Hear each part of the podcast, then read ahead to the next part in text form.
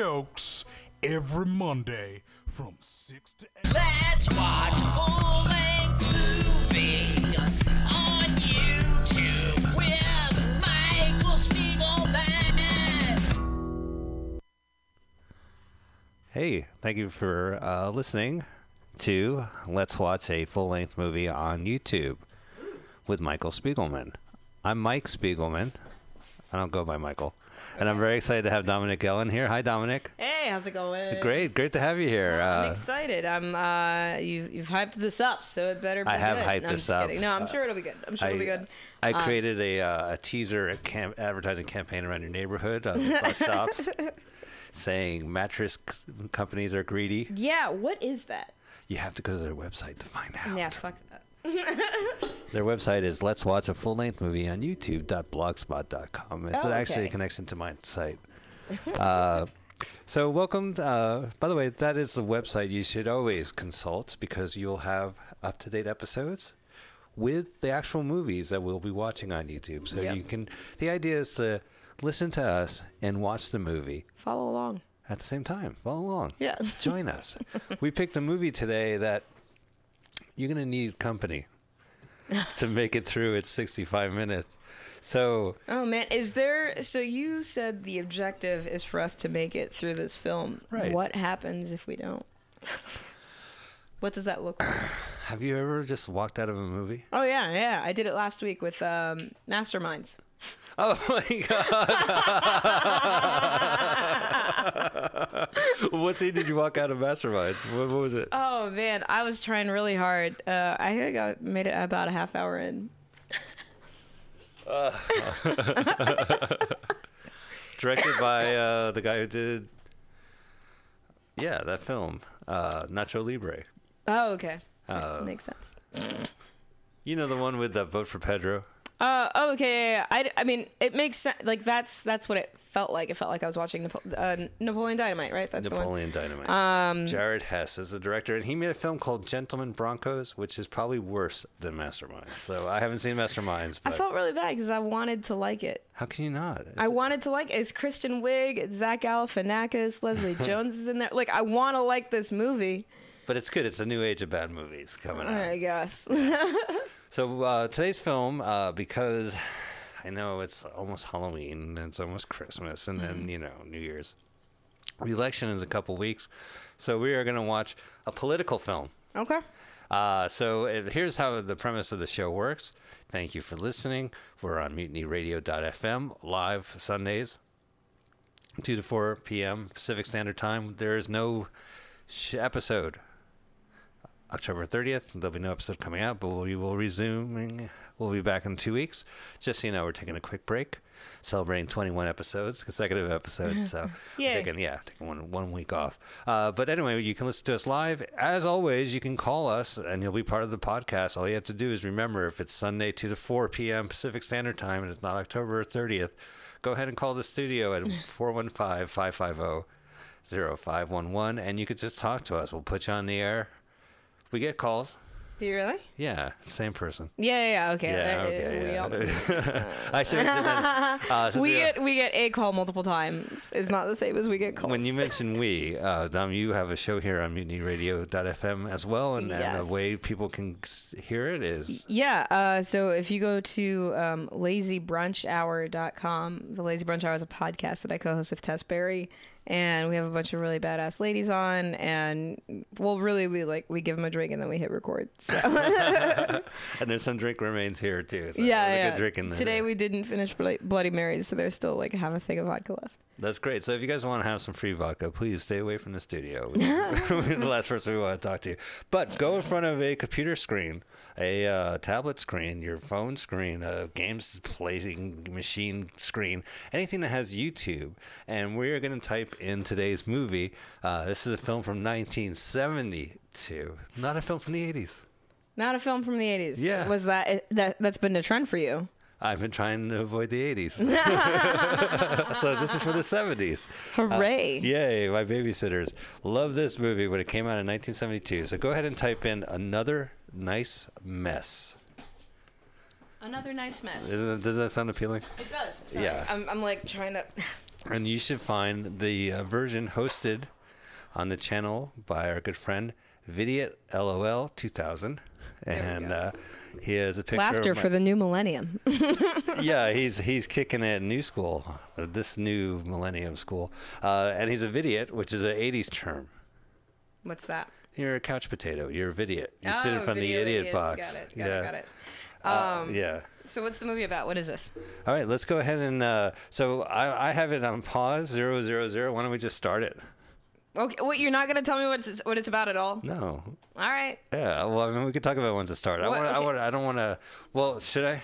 All Oh, right. just like a little like who's it about? Is this is this like Joe Schmo discovers a like what what is So this is about Joe Schmo and Okay. discovers a, a. It's called Another Fine Mess. It is a movie with produced by Tommy Smothers. You know they had the Smothers brothers back in the late '60s, and it was a political TV show. And a lot of the writers, including Super Dave Osborne, aka uh, Bob Einstein, uh, wrote, and Steve Martin, they all wrote and, and on the Smothers Brothers. And this is a film produced by Tommy Smothers, which is where Richard Nixon and Spiro Agnew are Laurel and Hardy. And uh, Nixon, and that's the entire So- premise. with that Spiro Agnew, And uh, Richard Nixon act like they're Laurel and Hardy. Laurel and Hardy? Yeah, Laurel and Hardy. Remember the silent movie? sh- Uh, Remember the silent movie? Do you remember Fucking the- A, Mike. No, I don't remember the silent movie. Do you remember the silent movie? Uh, they're a comedy duo. They spoke, of course. It was all black and white. It was uh, two guys, and they had little caps, and they uh, one was uh, hefty and one was not, and they uh, they both beat each other up. They like to carry pianos up staircases Okay, in let's the hit play. 1930 This uh, of, uh, the music box. But anyway, uh, this film is written and directed by Super Dave Osborne, aka Bob Einstein, and uh, it played for a week. As he takes a sip of his ginger beer. All right. Okay, so we should be uh, ready. Uh, the video is paused at zero zero. This is another fine mess. 1972 full movie slash lol from Vid- Vidiot lol 2000. I like say lol a lot. LOL. LOL, He's yeah. laughing out loud. He's like, "Oh, another fine mess." 1972 full movie. I'm laughing out loud. And the uh, last three characters of the URL is AMU. So at the count of three, we'll hit play. One, two, three, play. And this movie is rated PG for political uh, jokes, gags, political gags. It's a fine films release, so hopefully it'll be fine. Not able to hear anything. Oh no, I have it on here. I'm playing it through the uh, ah, okay. the here. video box here. This video box. so this is the uh, White House. Yeah. They got a, someone. They paid someone fifty bucks to fly a plane. this is back when you could fly planes from the White House. Oh, and they're playing that British song, "God Bless the Queen." So they paid this orchestra, or they just went to a public Uh, event? They went to a Are they playing "God Bless the Queen"? Well, isn't there a song of ours that has the same th- national anthem of France or something like that? I think you're thinking of a Beatles song. How dare me? yeah, there, we wouldn't be playing a British song at a presidential event. There's a, a song, a national song, which is the same as another country. I know it. Okay. So this is archival footage. This is what television looked like in 1972 Jesus. of the presidency, and it just looks like box of people. really blurry. It's good. That's what I, I'll be in the theater. Focus.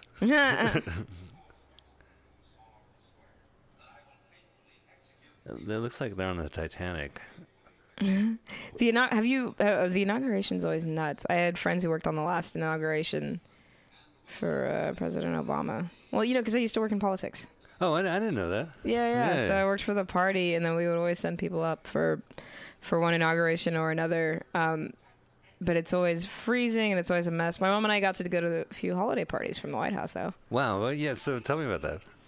Uh, well, I I started off doing volunteer work while I was in college, um, but the work that I was doing was connecting college Democrat chapters to local parties, so that they weren't just relegated to each campus. Um, and and so I st- my first job out of college was doing youth outreach for the state party, Oh, that's so cool. Uh, yeah, it, it was a lot of fun. I mean, I met a lot of cool people, and it was a different way to get to know my state because I was driving around Florida all the time. Uh, but the end result was when you do enough volunteer hours, the, the either the presidential inaugural committee, which goes by pick, pick, or um, different party staff, they might recommend you to, to go and nominate you to go. And so, yeah, it was pretty fun. That's so cool. So, so you have an insight on all, all this humor. right now, they're doing uh, uh, old timey movie shtick. You see, Uh, so it's yeah, it's actually not Spiro Agnew, but it's uh, uh, Stan Har- Oh, that's Rich Hall. Rich Little, excuse me. Rich. Do you know Rich Little? Uh uh He's a Canadian who's pop, uh, best known for his impressions. He did them a lot on Johnny Carson. He did a lot on television. Uh, this is him right now in his prime, basically. Oh. He could, but even though this film is not listed in his bibliography, so he had Rich Little, and that's his underwear. Gotcha. And that music is Laurel and Hardy's theme song. Oh. I think they're playing every other eighth note differently. and Laurel Hardy's saying is another fine mess. This is called another nice mess. Ah, I think it's supposed to be pronounced like it's a, a turtle from a Pixar movie, like another nice, nice mess. hey, dude, I'm a turtle surfer. Is it more? It, did they wanted to pay homage to Another Nice Mess or poke fun at it or both? Their idea is that these guys are basically like bumbling idiots, like like uh, a comedy duo. gotcha. So they're gonna pretend to be a comedy duo for the entirety of this film. so humor in the '70s wasn't that subtle. I mean, there's the president, and it says the Messiah. and- Yeah. yeah. Bob Einstein wrote and directed. He's also known as Super Dave Osborne, who uh, has a lot of premium cable specials throughout the last 30 years. Huh. His brother is Albert Brooks. oh, okay. In fact, Albert Brooks' real name is Albert Einstein.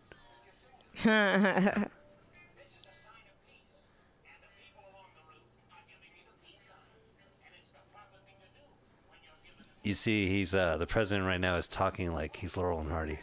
Gotcha. That's They're the doing- goofy voices. Yeah, the goofy voices. And he's making fun of the Nixon peace sign.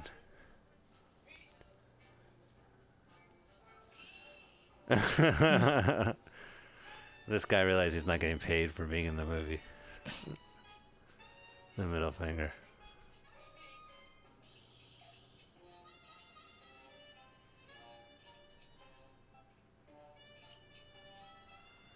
Yeah, so this is the entire movie.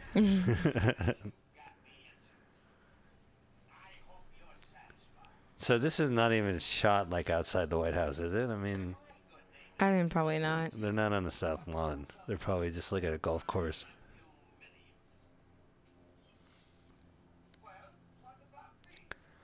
A lot of people made a lot of money impersonating Richard Nixon. There was a cottage industry. It's because all, all of them are so entertaining too. Oh yeah. I can't, you know, I mean, like I've never seen an Elvis impersonation and been like, oh, that was really. I'm glad I saw that. But I've seen many a Richard Nixon impression that made me laugh. There was uh, I see, see these guys, Laurel and Hardy. ah, I gotcha. So they're they're being super meta in this movie. They're impersonating him and showing it, just in case you don't get the idea. and it's political because they're a bunch of bumbling idiots and they're the most mm-hmm. powerful men in the world.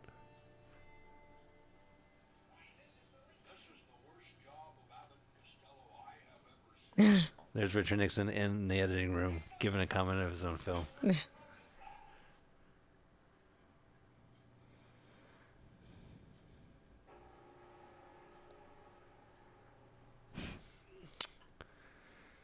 I can't believe they closed the White House to shoot in this movie. Shoot this movie. They asked the occupants to leave. They put a little notification on the gate. On yeah, let people said, know. We are shooting. Please don't be home on nice Thursday mess. at three. we'll be shooting another nice mess with Rich Little. Uh, We'll let you know. Please, no parking on the East Lawn. Yeah, exactly. side. Making sure everybody knows what's up. Actually, no, the Great Lawn actually had a craft table set up uh, during the shooting of this movie. The what? They had a craft table set up so you know people can get eat food. Ah, okay, nice. I put in the Lincoln uh, bedroom. So, what room did they get to recreate the Oval Office? It's not the Oval at all. No, but they have all these. When I went there, they had like they had rooms. Some of the rooms they just called by colors. Like, oh, have you have you been to the red room, the blue room? Um, they have one that's uh kind of like an old. I think it used to. I forget whose room it used to be, but it's like known as the first lady's rooms because it's it's got a bunch of first lady portraits in there. Now, can I say that I thought the first lady's room was the uh, first bathroom when you enter the uh, the White House. It's usually on to the right, the first lady's room. Maybe I mean there's I know there's. I'm making a joke. Oh, It's, sorry. uh, because that's where the bathrooms are. I wasn't saying the there- first lady. I was saying this is the first lady's restroom. oh, first ah, I gotcha. Yeah, all right. Well, maybe the person who put all the portrait of all the first ladies thought about that and thought it would be really entertaining as well. well, that's the women's room by the ladies. Uh, uh, uh, yeah. Yeah.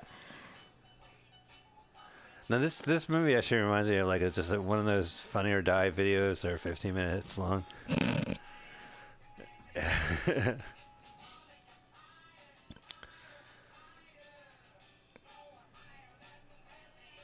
I like how time passes as they dance together.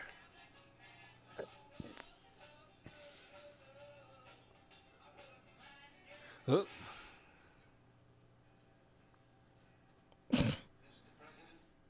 They're acting like uh, Laurel and Hardy.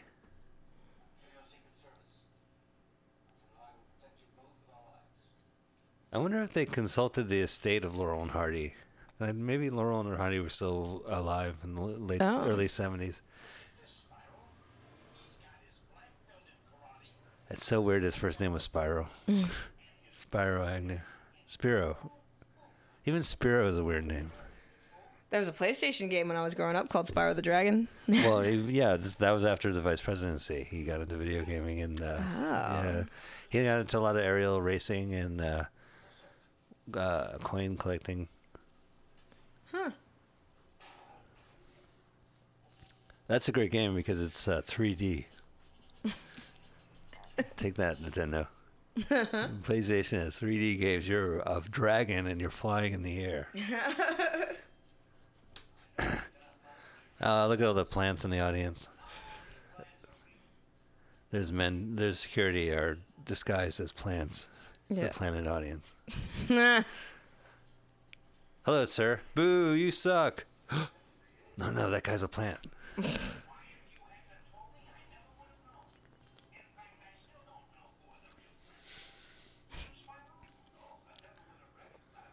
So far, they've made this movie. It's 15 minutes in the movie, say, and uh, 10 minutes into the movie, and they have three locations: one room, this room, and, the, and that side. Is that a low number for movies around this time? Yeah, I mean, usually they uh, have a little more. I don't know, show outside a little more.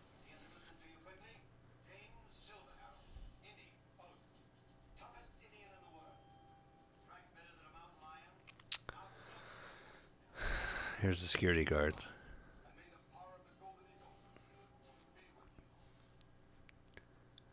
The thing about like high concept comedies is that like once you get the idea, you still have like an hour to fill. So what are you gonna do? Introduce the uh, Secret Service.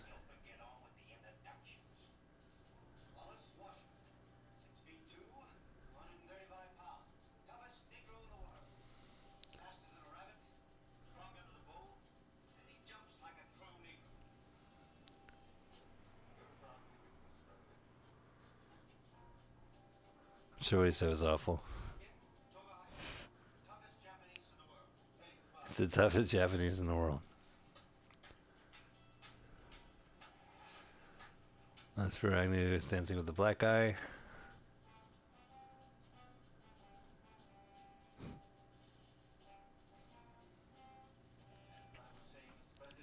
I also think it's weird that the, the movies always put portraying the, the presidency. I mean, what right? Do you know what I mean? Like it usually reflects what Americans thinks of the president. So, like Bill Clinton, you suddenly have like murder at 1600. The president got away with murder, or, or wag the tail, or it's like the president schemed something, you know, or even meeting Beavis and Butthead and Beavis and Butthead to America. It's it seemed like I felt like Clinton, after being nearly impeached, suddenly was okay to make fun of in the media or just kind of explore it in the media. Mm-hmm. Became a character in the media. But you you do or don't feel that way with Nixon? Well, Nixon, yeah. I mean, there's so much Nixon stuff, including this film here. Yeah. They didn't do a lot of Bush stuff. I felt like I felt like there were a lot of stand-up comedians making fun of Bush, but not a lot of like. Yeah, there was Will Ferrell. He did a, a, a one man show called Thanks America. You're welcome, America. Right. Yeah. Yes, he did that one. But, But in yeah. terms of like movies, Uh, Guantanamo, Harold and Kumar go to Guantanamo Bay. Was George W. Bush in that? Oh, So, okay. I think he appeared in that. But yeah, you're right. Oh, no, there was a movie called The Assassination of George W. Bush. oh, I missed that. They were allowed to make a movie called The Assassination. It was made in Canada. Ah, and okay. It was, a, it was a mockumentary, and I've seen it. It's a mockumentary about the day President George Bush was shot at, and the actual assassination scene is not 50 minutes into these fake talking head scenes, and it's so boring. Oh wow. And on one hand, you're like, this is a, you know, sacrosanct. What the hell are you talking about? And the other hand, it's like, oh, this movie's just fucking up its own ass. so, you know, it's uh, it's out there. It's on the IFC a lot. oh, okay. The assassination of George W. Bush. I have I, I don't have cable, but I can look up IFC.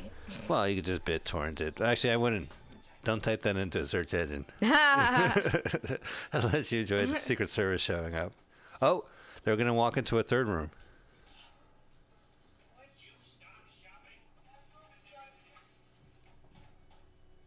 Nope. I guess that character's gonna go walk into that room.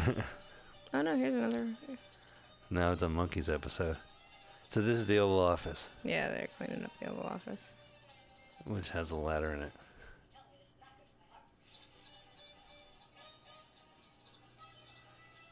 And they're speeding it up.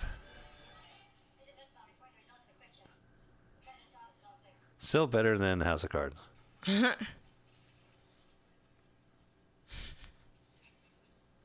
yeah, House of Cards. I mean, now like I, I do think the president became a character in uh, during the Clinton administration. I think they kind of. I mean, yeah, George uh, Ronald Reagan. You had tons of Ronald Reagan's crap during the eighties. Hmm. Hmm.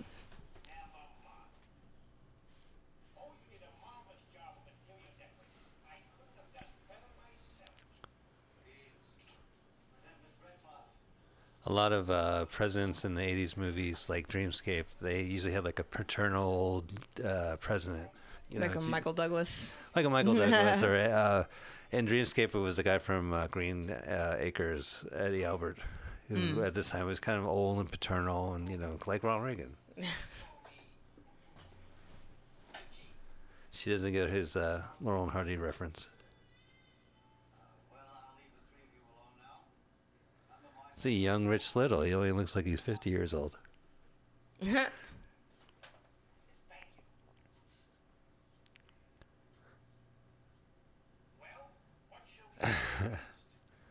I've never seen Rich Little do one impression for an entirety of a show. Oh, I- really? Yeah, I'm half expecting him to break out into John Wayne. Listen, Pilgrim. Ah, here's the scene with the ladder. I'm gonna have to, to sit through it. You need lateral. Lateral. Alright, I'm gonna explain every joke I say. They're now doing Three Stooges material. So is it funny because that's the president that and they're acting like uh, they're idiots?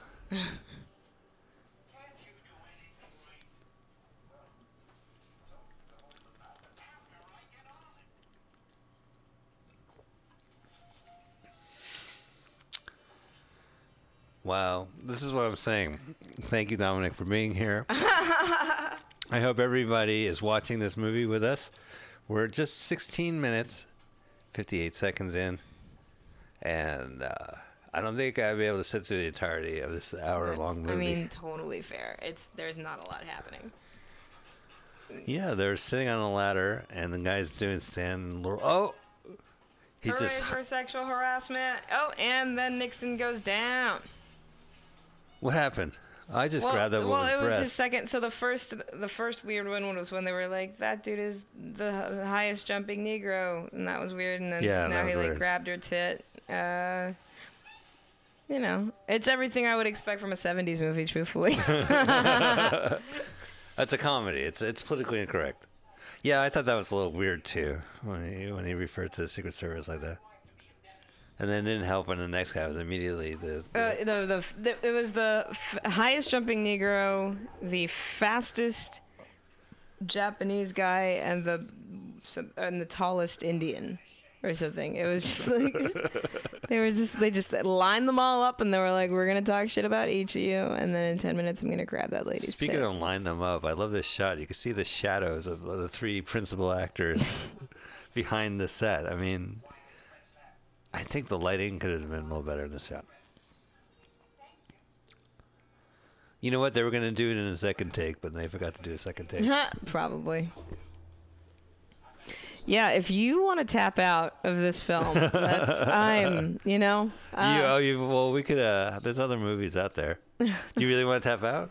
no, we could let, Let's let's, watch this whole thing. It's an do. hour long. We'll, we'll see. I always keep a backup movie just for this Do you series. really? Yeah, absolutely. The first movie I tapped out watching this in this series is Mondo Cane, which is a famous '60s exploitation film. It's like The Faces Ah. of Death, or as a millennial example would be Anything and Everything on YouTube. It's All Star Hip Hop, I guess those videos.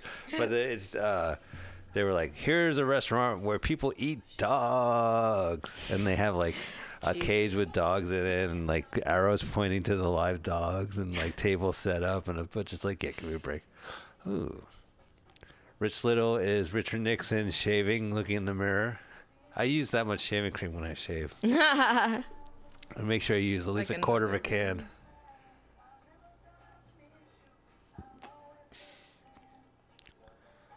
I love this music playing in the background. Like they just don't have any faith in this scene.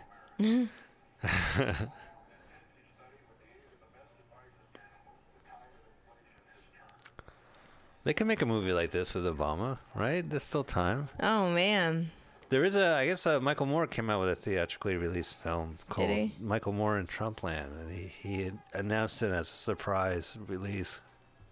It's basically a, a and going to Trump rallies probably. yeah, you know, he goes to a county that's a little more pro Trump, and he holds a, a Q and A there, and that's the movie. So that's kind of gimmicky. Yeah, for sure. Look at him, like Richard Nixon is standing on his uh, In a car, car, like no one, not worried about getting shot. No one's gonna waste a bullet. weird.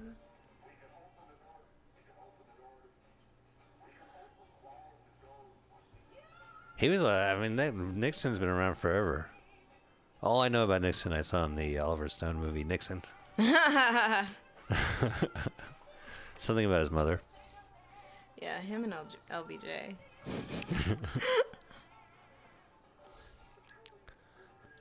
That guy looks like Ted Cruz. They all look like Ted Cruz in these archival footage. They all have like squishy little faces. Oh, there's Uncle Sam on stilts. He had to get a second job as a birthday clown. So all this footage is what was on TV on the four channels in yeah, the seventies. uh, you know, B, I guess B roll of Richard Nixon. but the, the, the, this footage is iconic because everyone that's all they could watch. You know, like Yeah. Oh, he's daydreaming. Oh. The vice president is wearing uh, star spangled boxers because that's funny.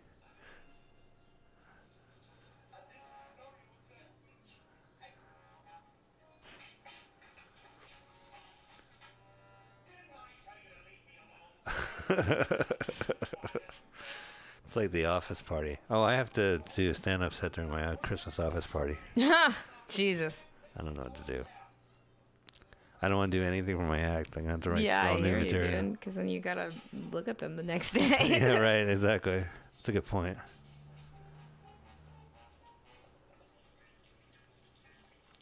I am not shaving. Oh, there he goes. I like that the safety razor.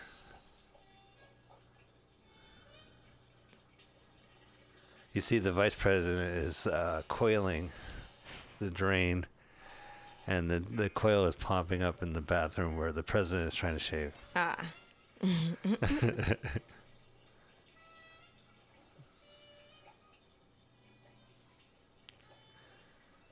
And you have to hold your sideburns like this with your finger when you shave.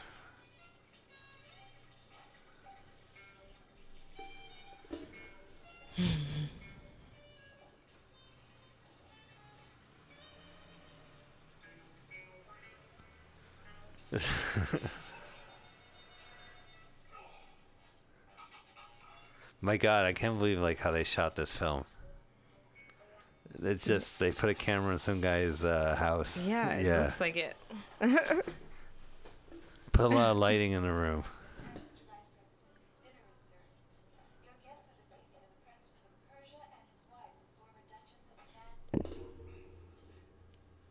This has to be on a double bill. There's no way like a theater would charge full price back in 1972 for a 65 minute movie of people in a house pretending to be Laurel and Hardy and Nixon and Spiro and Agnew.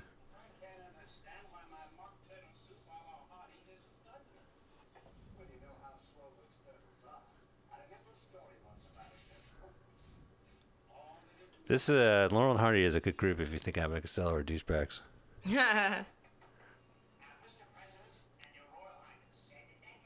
There's been other movies where which are terrible that uh, take archives of, of old school uh, comedians. There's a film called Stooge Mania where uh, Josh Mostel uh, plays a obsessive Three Stooges fan, oh. and it's him watching the Stooges and footage of the Stooges, All and right. it's about 80 minutes. Jesus. Hey, you know, let's check that out afterwards. I don't know Steve if I can do Stooge Mania. these, Mike. this was only an hour. This is an appetizer. I should have had coffee this morning. I Yeah, guess. I had uh, two espressos before coming in. One I espresso. failed you. I made sure I had some kind of espresso in me to watch this movie. They're at a state dinner. From the looks of it, the state's Connecticut. it looks like he just also poured wine on himself. Oh well, look at this. They uh, They're all gonna do it. they're all gonna do it. They're they're good uh, ambassadors. Another tip. Ooh, what T-shirt?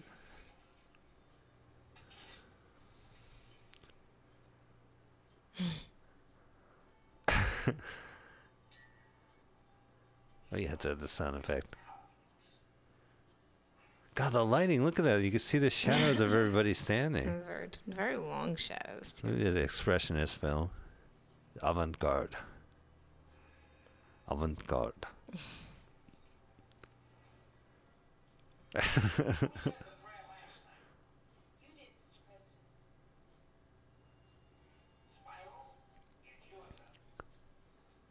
so they're pretending to be Laurel and Hardy.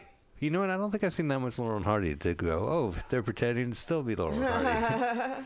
Well, I'd, I'd never heard of them before today, so. Do you, so who, so you wouldn't say that Laurel and Hardy are, are your favorite Oh, uh, I film duo? did not even hear of them. No. you, is it because you're more of a uh, Martin and Lewis fan?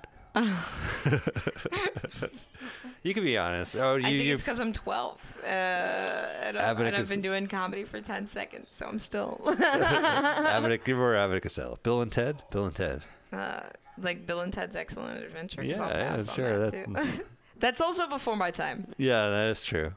Uh, well, I mean, uh, we just mentioned them. Uh, Harold and Kumar. Yeah. I guess that's a comedy duo. yeah, yeah. Oh, Spade and Farley. David Spade and Chris Farley. Oh, okay, I guess I would have caught the tail end of that. They did two movies. Yeah. But they would have done like they they remind me a lot of like uh, Laurel and Hardy, Mm. especially Black Sheep because they get attacked by a bat in a cabin, which is just like what's what am I watching? just these two idiots running around getting attacked by a bat. Yeah. It's just like a Laurel and Hardy movie.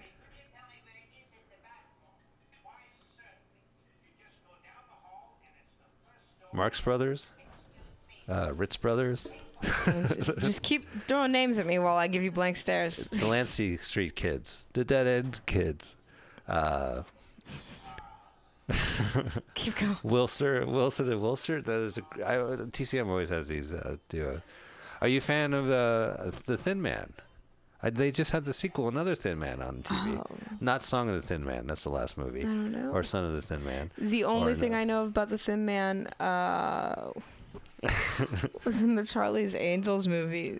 Uh, their Oh, right, uh, antagonist was a tall, slim, slender guy, and they called him Creepy Thin Man, and that is the closest I got to the actual Thin Man. That's, uh, and that was uh, what's his name? Crispin Glover.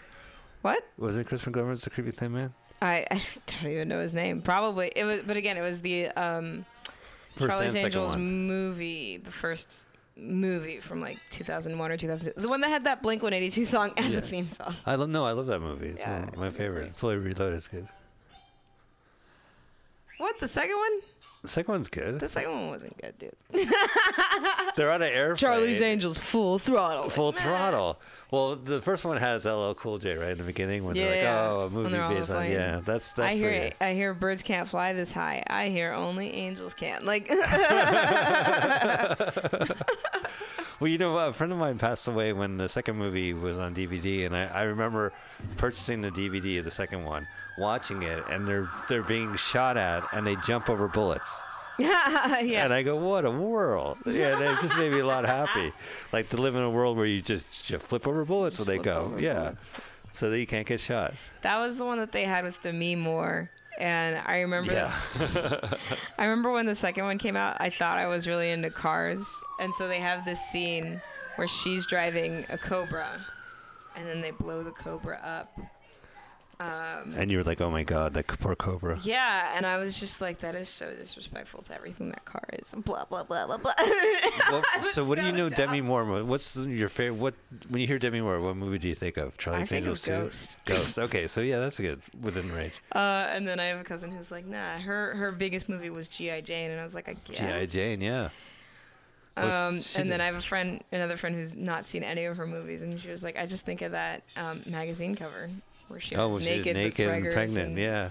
I know her because I was born at a certain age uh, from No uh, No Small Affair, the Jon Cryer movie, where Jon Cryer is a rich white kid from San Francisco, Uh-huh. and he likes photography, and he takes a photograph of a singer he likes, Demi Moore, Okay. and he posts, he pays to put her ad on all the San Francisco uh, cabs.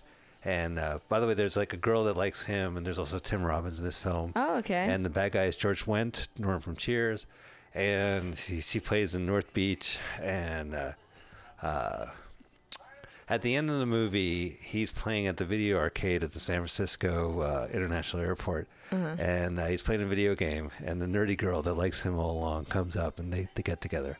okay, what but- movie is this? No Small Affair No with Jon Small Cryer and Demi Moore and uh, David Ogden Stiers, of course, from MASH, and uh, George Wendt.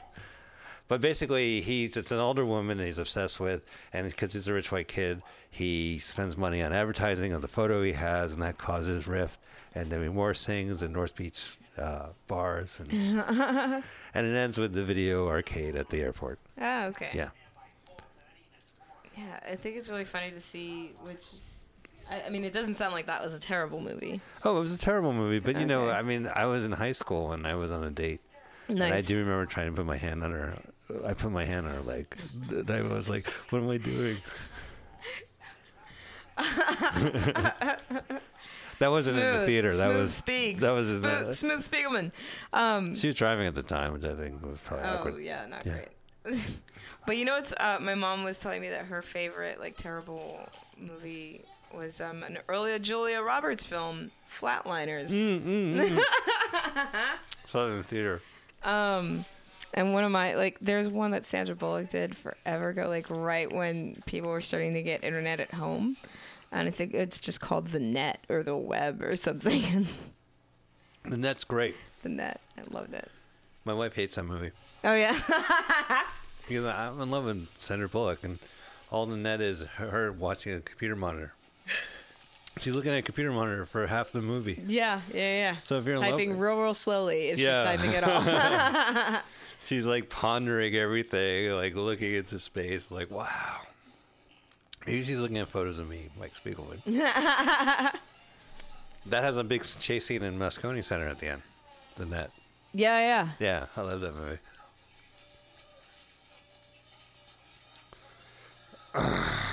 A little key sco- key uh, Keystone Kops. Do you know the Keystone Kops? No. Silent picture Mack uh, Sennett. He used to make a bunch of movies with Charlie Chaplin, and uh, he had his own crew called the Keystone Kops with K's, and they just basically ran around like that, and they sped it up. Oh. So they would chase people that go the wrong direction. So there'd be 12 guys dressed up as turn of the century Irish cops running one direction. And then the bag, the little burglar will run the other way, and then they all run the other way.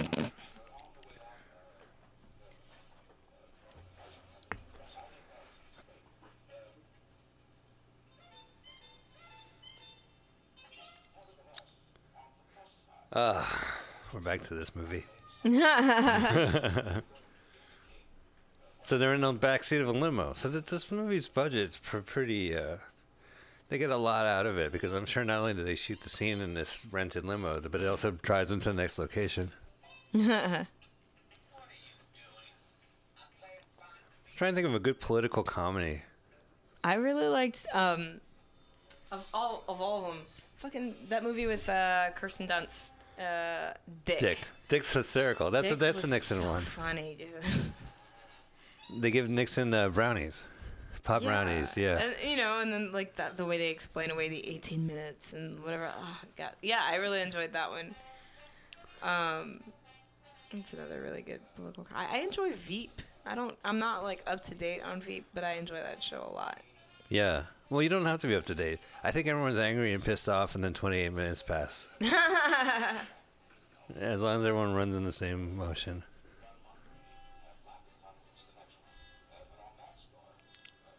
So right now we're watching a scene where they're in the backseat of the limousine, and Spiro is teaching Nixon how to do three card Monte or the three, the P and the three walnut shells. Yeah. So is this like a, a deeper political satire that we're unaware of? Our No, I generation think doesn't get. just trying to say how dumb they were. Wow, that's pretty dope.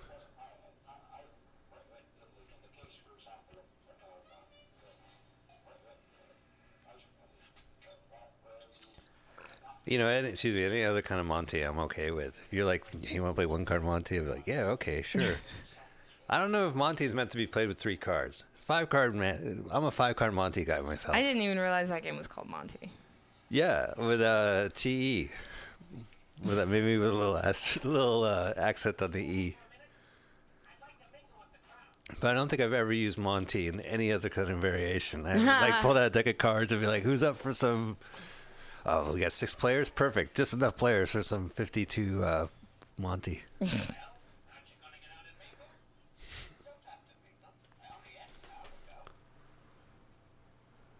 Oh, what was the the, the Grumpy Old Men uh, president movie? Do you remember Dan Aykroyd and uh, ex presidents? Maybe it was Jack Lemmon and uh, uh, Dan Aykroyd, and they played ex presidents. Oh. Oh no, I think I think it was uh, Jack Lemmon and another like James Garner were ex presidents, and they were trying to stop ex president Dan Aykroyd and another ex president for doing an evil scheme, and they like went across America. This trying... wasn't Wag the Dog? No, this is after Wag the Dog. This was uh, Hmm. before Charlie's Angels. This is late '90s, I think. I don't know. It was after Grumpy Old Men 2, but before Charlie's Angels 1. Oh, this is Steve Martin right here.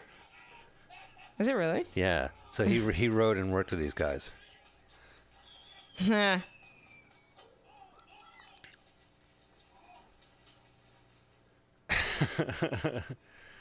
That was a good shot. And there's Steve Martin. He just happened to be in the crowd when they when he uh, got thrown. Look at all that hair Steve Martin had. None of it white. No. They always said that his first movie was uh, Sergeant Pepper's Lonely Heart Club Band. Was what? Sergeant Pepper's Lonely Heart Club Band, the Ah, movie. yeah. But it's excuse me, it's this. Huh. 36 minutes into it.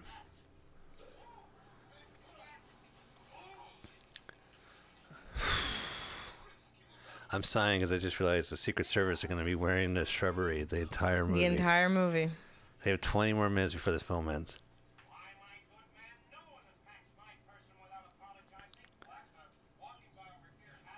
That sounds like Steve Martin. He must be mm-hmm, mm-hmm. 12, uh, 12 years old and 10 minutes into comedy.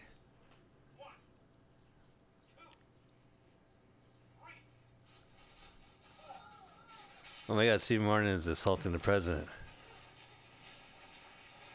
I get to bash a hippie. And holding his own against the Secret Service. Well, you know, it's tough to bash a hippie. It's like tipping a cow, it's not that easy. Oh, they're going to get into the hippie bashing. And I think them throwing bricks is a call to Krazy Kat, the 1930s comic, uh, comic strip sensation, which featured a, uh, a rat throwing a brick at a cat.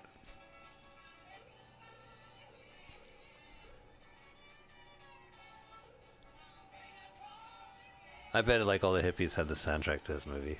Huh. Yeah, man, it's a new Smothers Brothers joint.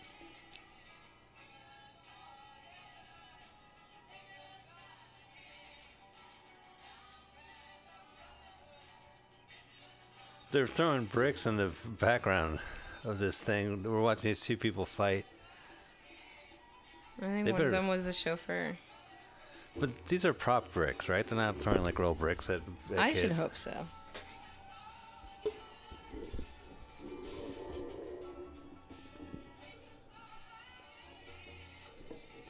This does remind me of silent movies where they would just shoot it outside of uh, wherever they are.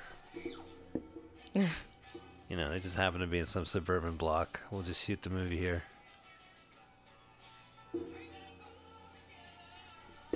I'm digging this music. I mean, I'm digging my own grave listening to this music. oh,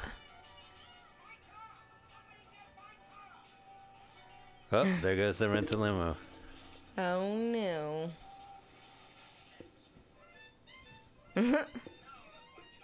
That's their famous song. Doo doo, doo doo.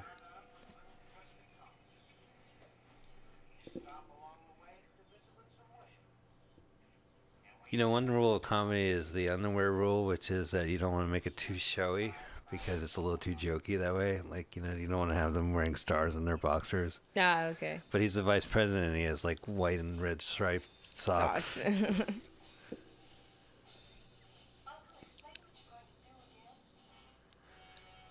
I don't know who these two are, but it's nice to see other people. That's the lady who works for them, right? Sure. You're like, yeah. Yeah. I think she braided her hair by lying it, lying on the ground, like a car running over it. I'm a communist now. Is that what it says? Yeah, she, she did the, the Nazi salute to him. Oh no. Pretty terrible. That is so politically incorrect. Nazi salute is awful. It is because you poke someone's eye out because usually you know you don't look when you do it. You're just waving your arms all willy nilly. You ever do that in your car and you see another Nazi? It just hurts your hand, like you hit the windshield by mistake. Do I? Uh, I'm sorry. when what? you give a Nazi salute and while you're driving a car, because then you Oh. hit the windshield with your hand. I'll I'll let you know the next time I, I do a Nazi salute. the car. it's hard to do in confined spa- spaces.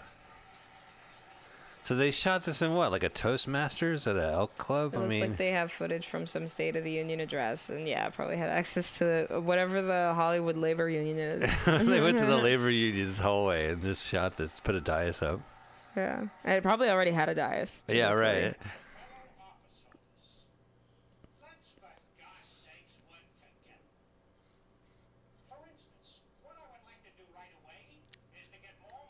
Are you a fan of the TV show Mr. Show? Mr. Show did a bit where Abraham Lincoln talked like he was the Three Stooges. He's like, "Okay, you wise guys." I thought that was very funny. Actually, I laughed so hard at that I thought I was going to die. It was one of those few Oh. moments in my life where I laughed too hard. No, I've never heard of Mr. Show. Oh, that's a great show. It even got the Netflix service where they reunited everybody for a short Oh, run. nice. So Let's forget about the generation gap.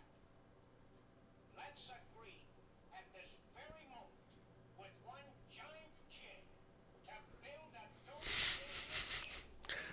they just got Rich mm. Little and said, like, "Can you do Laurel and Hardy? Yes. Can you do Richard Nixon? Yes. Can you do both at the same time? Yeah, but for television, that seems like a more of an event. well, what if we make a movie out of it? Yeah, a movie would capture. You have to see that on big oh screen, my doing two impressions at once.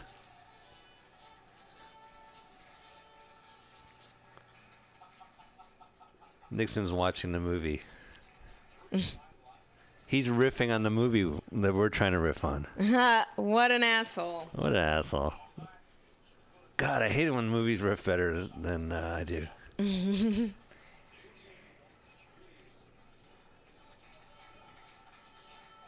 you know, if I was in a movie theater in 1972, I'd be like, see the political comedy, Another Nice Mess. 60 minutes of political ass, followed by four hours of hardcore pornography to make up for the first hour. Yikes. What am I going to say? I don't care. Just get in there. What am I going to say? I don't have any- I don't know what. For heaven's sake, say anything. Tell it you Ladies and gentlemen, Stevie Wonder will be performing tonight after you watch this one hour movie. Everyone's sitting there like, oh my god, I could Stevie Wonder.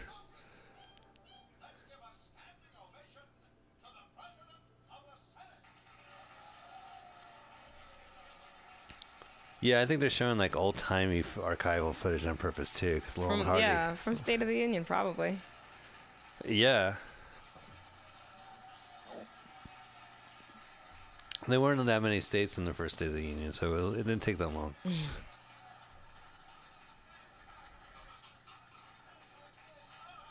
he has the same mannerisms as Laurel and Hardy.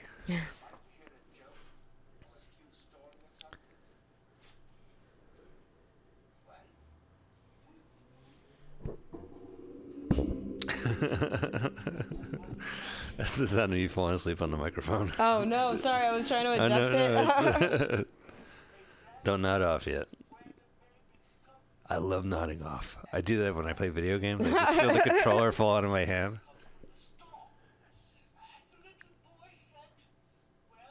Like sometimes in some video games, you kind of when you space out, you don't necessarily die, but like characters will walk by or the same background will occur, and you just like tune out. Just watch all these video characters move and then drop the controller on the floor. I wouldn't say this movie is bad, but I'm telling you, how one of my best nodding off experiences. yeah, Yeah. yeah. Yeah, It means it's not great. This guy likes it.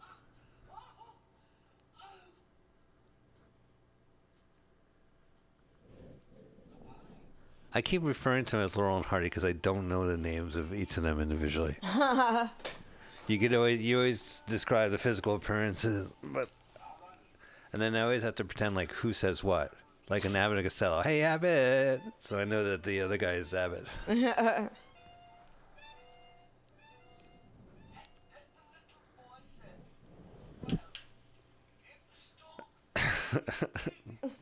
That is a classy presidential television set. Right next to all those golf trophies, man. Fancy. Well, it's presidential, and the ladder is still in the room. this is like the green room to the uh, the theater where Rich Little is performing at. You know what? Maybe it is. you think they shot? Oh, meanwhile, nothing's happened with these two.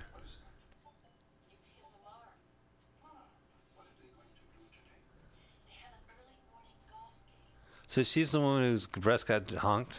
Mm-hmm. Oh, weird. Huh? They only had one woman agree to make this movie. You what? That's the only because they only could get one woman to agree to be in this entire movie. And her, sh- I'm sorry, I saw her skirt. Look how short her skirt is. It's insane. You can see the pockets still sticking out of the. Daisy Duke is saying, "Put some clothes on for shame." Looking at that you can skirt. see the pockets on a daisy on a pair of Daisy Duke shorts. Yeah, but you shouldn't see the pockets on a skirt. If it's that's when you know it's cut too Yo, short. if you find a skirt with pockets, That's holy shit, let me know, Mike. I will I will fucking wear the shit out of that skirt. yeah, but don't cut it so I can see the pockets sticking out of your skirt. your They- skirt pockets. Do you do you know how rare pockets are in women's clothing? It is so unfair. Uh, if they made panties with pockets, I would wear those and not even Oh, bother with pants. well, they did during the '80s. They had uh, underwear that had little condom pockets. Like you get a boxer that had a No, little, not condom pockets. My fucking pockets. You see how you can fit a bunch of shit in your pockets? The only reason I can do that in these pants is because these are boys' jeans. Like I can't, and even then they're kind of small in terms of what they hold. You know what I mean? Like you can, you Well, could you probably to- fit your house keys, your wallet, and your phone in your pockets. Maybe a purse is not a bad idea. I mean, like maybe I'm a little jealous. No, maybe uh, women's clothes should have better pockets. Well, first off, guys abuse their pockets. Like you have to put your wallet in your back pocket. yeah, but the fact that you fucking can is nuts. You know how many pants I have that fucking have fucking fake pockets? well, yeah. you mean like Fuck that, dude. You get pissed because like you're putting the chain under your wallet and you're like, there's there's no like chain. No, I mean like I try to put my hand in my pocket and then it's like, oh right, this pocket is sewn shut because it's not sucks. a real pocket. Well, the thing about my pockets and is that I keep my wallet. Is that you have phone. them? Yeah.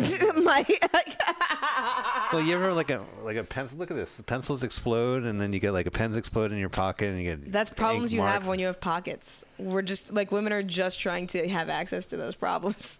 okay, so I'm already fucked up. But I, I like I lose jeans because uh, I, I put a pen in my pocket, and then the pen kind of explodes. Do you do you know what this is, Mike? It's the tiniest, world's It's tiniest the world's violin. smallest violin. Oh, hey, speaking of Hitler, look who showed up Some to this Hitler movie. footage. Did they have to pay for the Hitler footage? I don't know. That's I'm sure Trump can collect royalties on it. yeah, right. I think he gets a, the foundation gets a nickel or ten Yeah. a foot show that. So it's it honors Laurel and Hardy, and Hitler will be in it, but you'll really and also uh, Rich Little. Hmm.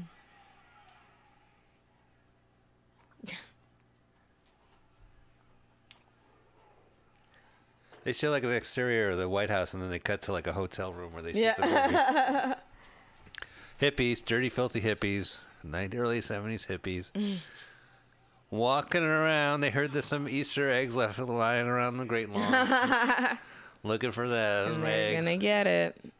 It's March. There's no more fucking eggs. Let the normals through, hippies. Look at the filthy hippies. Remember, you could sit on the lawn and like have a picnic, put, put a blanket down. Let's bring the troops home now. Oh, it's an anti-war demonstration. Mm. That explains why that hippie didn't was not wearing a shirt. Show some respect.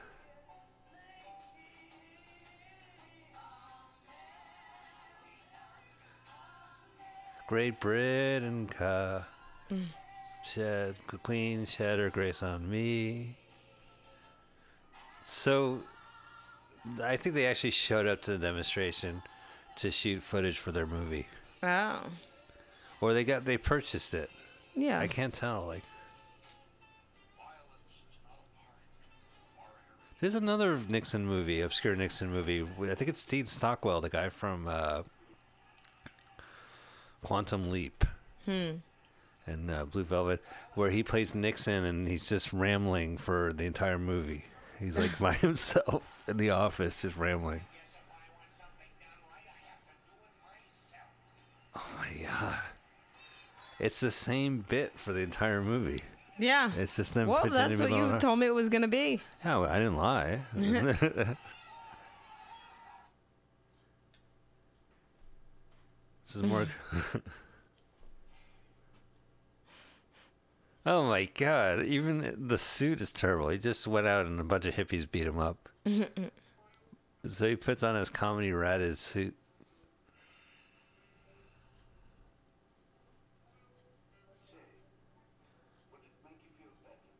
Stan Laurel and Oliver Hardy, I think, are their names, Ah. and I forget who's whom. Stan Laurel, I believe, is the uh, the skinny gentleman who Spiro is now emulating.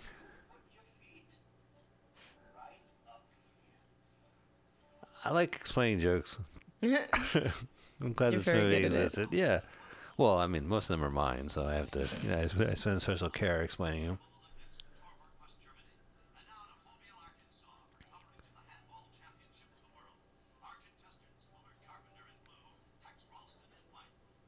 I wonder. So Watergate was in '74.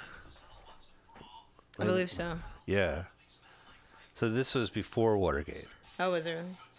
Yeah, that makes sense. Well, they haven't been a Watergate joke, have they? I mean, they haven't really. Yeah, no, you're right. Uh, this is real, real sport. They're just calling him an idiot.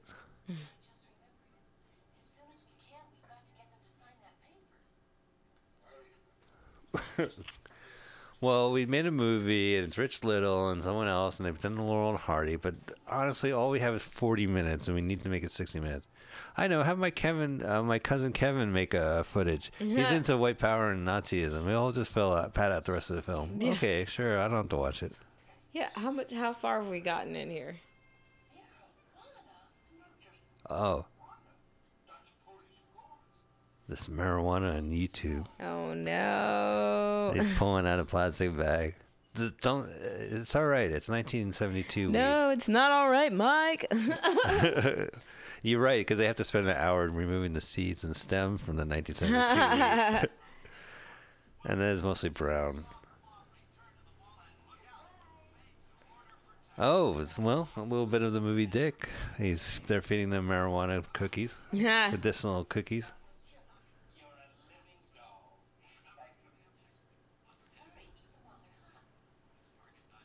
Oh my god. Wait, how how far are we uh, have we gotten into this? That's a great question. We are uh, 53 minutes and Out of 35 seconds. 105 minutes. Not bad. Not bad. Not or, bad, or- or- I'm sorry, the- 65 minutes. 55 minutes out of 65. Well, I do want to look for Stooge Mania so we can watch at least the first five minutes of it. Okay, I can do the first five minutes of Stooge Mania. And that way I I can't the do two terrible movies like this in one day. I'm gonna I'm gonna lose it. This is, but this isn't a movie. A movie usually has like you know the Wicked Witch comes, and destroys his dog. And, Oh, you mean a plot? There's no plot in this movie. I mean, like, how much time is expanded? Eleven. Wow, that must be some really strong edibles. If by just Yeah. putting your teeth into it, you start to giggle.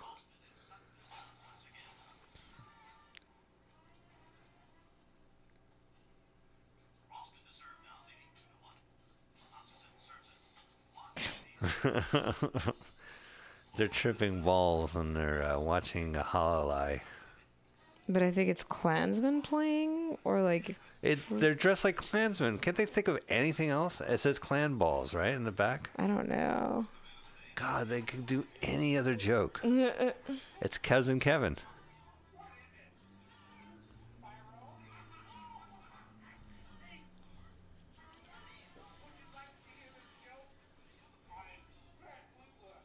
Oh, finally a joke. All right. Here, let me plug in. Well, fuck it.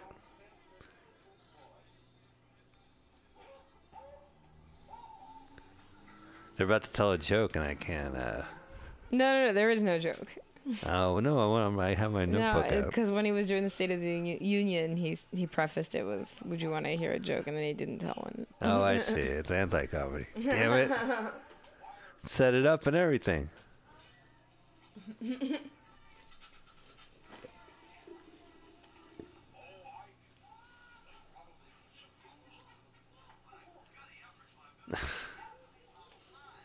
it's sacrilege. There was a TV show called Mr. President on Fox, and it had George C. Scott on it. And uh, oh my god, uh, and uh, th- I remember they had on a very special Mr. President, and it had it had uh, George C. Scott, who was the president, telling the kids, and this one in a Sunday show, so it would be between Okay. The Simpsons and Say in Living Color back then, and. So you thought it was cool that you and your friends smoked pot in the Lincoln bedroom. that was a very special episode of Mr. President with the late George C. Scott. All right, so uh, So I, I broke the mic. you broke the mic. This movie is so thrilling. You decided I to um I don't think I broke it, bro. talk about mutiny. There we go. I think I fixed the mic. So now that these guys are really super high, a song is playing, and there's a montage of them laughing with some old Laurel and Hardy footage. Yeah, but we don't really understand what's happening. How did the state agree on this? They just showed it without paying for it. Or they paid for it without them proving what the content was. It's crazy. I'm gonna I'm gonna try to keep fixing this. All right. Thank God this movie is getting uh, a little more exciting with the other two people. You know the villains because they're the other two people in the movie.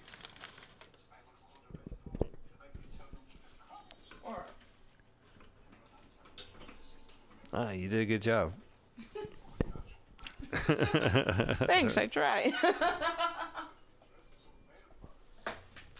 Well, you'll be performing, uh, hosting the show over at uh, Kawika's, Kavika's, yeah. Kavika's Ocean Beach, deli. Uh, every uh, last two Sundays of the month, they host a comedy show, and Dominique runs a high quality show. And I do the I do the second to last Sunday, and you do the last Sunday. I thought I did the fourth Sunday, and I really thought I was going in tonight. That funny? Oh, do you have a lineup? No, no. Well, I told everyone to come next week. They might show if they show up. We'll let them on, right? I mean, it's Yeah, just a deli. absolutely. Because I, I usually keep it. I usually keep a light lineup. And honestly, me too. I keep two um, people or three because Yeah, three you, for me. You don't need to have that many people at a deli. Especially that, yeah. It's I minute. yeah. I usually do three people max, um, and then they hang around, and then they go to punch, and Right. so. Well, I usually go. To the But wait, who did you have for next week? Who do you have going? I just have I have Danny Detchy who's been on this uh, podcast last week, Oh, nice. and uh, a gentleman named Frosty Nugs. Who, Oh, yeah, it was I've his heard of him. birthday, and I said, "Yeah, we should come by the deli." yeah. Okay. Cool. Yeah, that's his real name. And he has a different stage name. it's very important to have a stage name, of course. Very important. Yeah. For example, Mike Spiegelman goes by Psych Miegelman. I go by Psych Siegelman. Well, I do. Uh, most people, usually comedians, will have f- use first names for first and last. Yeah, yeah, yeah. Yeah, not me. yeah. So uh, Harrison Spiegelman is my name. Uh, two Jewish last names is like how I like to go. Yeah. I like to do uh, Einstein Spiegelman. Cause he's a genius. By the way, the director Bob Einstein. This movie was early in his career, but he's not related to young Einstein. He's not related to Young Einstein. the young Einstein. You remember that movie from 1985, star, written and starring by, uh, directed by Yahoo Serious? Ah. Australia's uh, answer to. So Australia had two celebrities in the 80s. Okay, hit me. Uh, the, uh, Crocodile Dundee. Right, right, right, right. I Oh, they thought had a, they had a guy who did It uh, was Paul, Paul. Was it Paul Hogan? Paul Hogan. Hogan, right? Hogan. Hogan. Yeah, yeah. He did a film in the 80s. He did Flipper with uh, Elijah Wood in the 90s. Oh, okay, okay, yeah. And he did a movie with uh, uh, Cuba Gooding Jr., who played like a mute. It's a Oh. terrible movie. It Who was the other famous Australian of the 1980s? Yahoo Serious. So Yahoo Serious made a bunch of weird movies. Reckless Eric, uh, Mr. Accident, and he was young Einstein. So it was like an Australian Einstein, and it was him with his crazy inventions, and he had crazy hair, and his name was Yahoo Serious. Sounds like a fun dude. I try watching them. You know, His movies are are very interesting. If we're if you are listening to this podcast at this point, obviously you must be aware of Yah- Mr. Yahoo Serious. And have you have you done any of the movies on this show? No, but that's a good point. I, I'm sure I could find one of his films on. on Yeah, for sure. Yeah. Well, we'll take a look afterwards. And you know what? Um, um I, Tess Berry is a huge movie buff as well, so maybe she'd be. She was. She should know Yahoo Serious. And Young Einstein, at least. So this movie must be ending. You can't tell though. You can't- oh, Oh, unless this is how it ends with the actual Richard Nixon realizing that they're that he's been impersonated this whole time, and they try to make a run for it. well, yeah. Usually, Laurel and Hardy, they uh, they're very funny. They go out and they they'll uh, hook up with a girl, who takes them home, and uh, then the girl's uh, boyfriend from prison comes out of prison beats them, and beats them up. There's their funny stuff.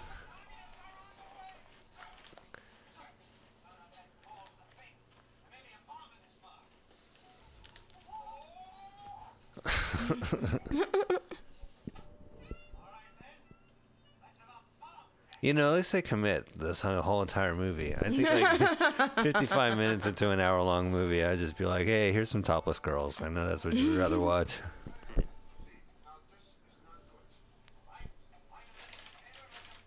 That's the guy who's a communist now. So pre 9 11. Pre 9 11, it's always about bombs. Post 9/11 was all about surveillance.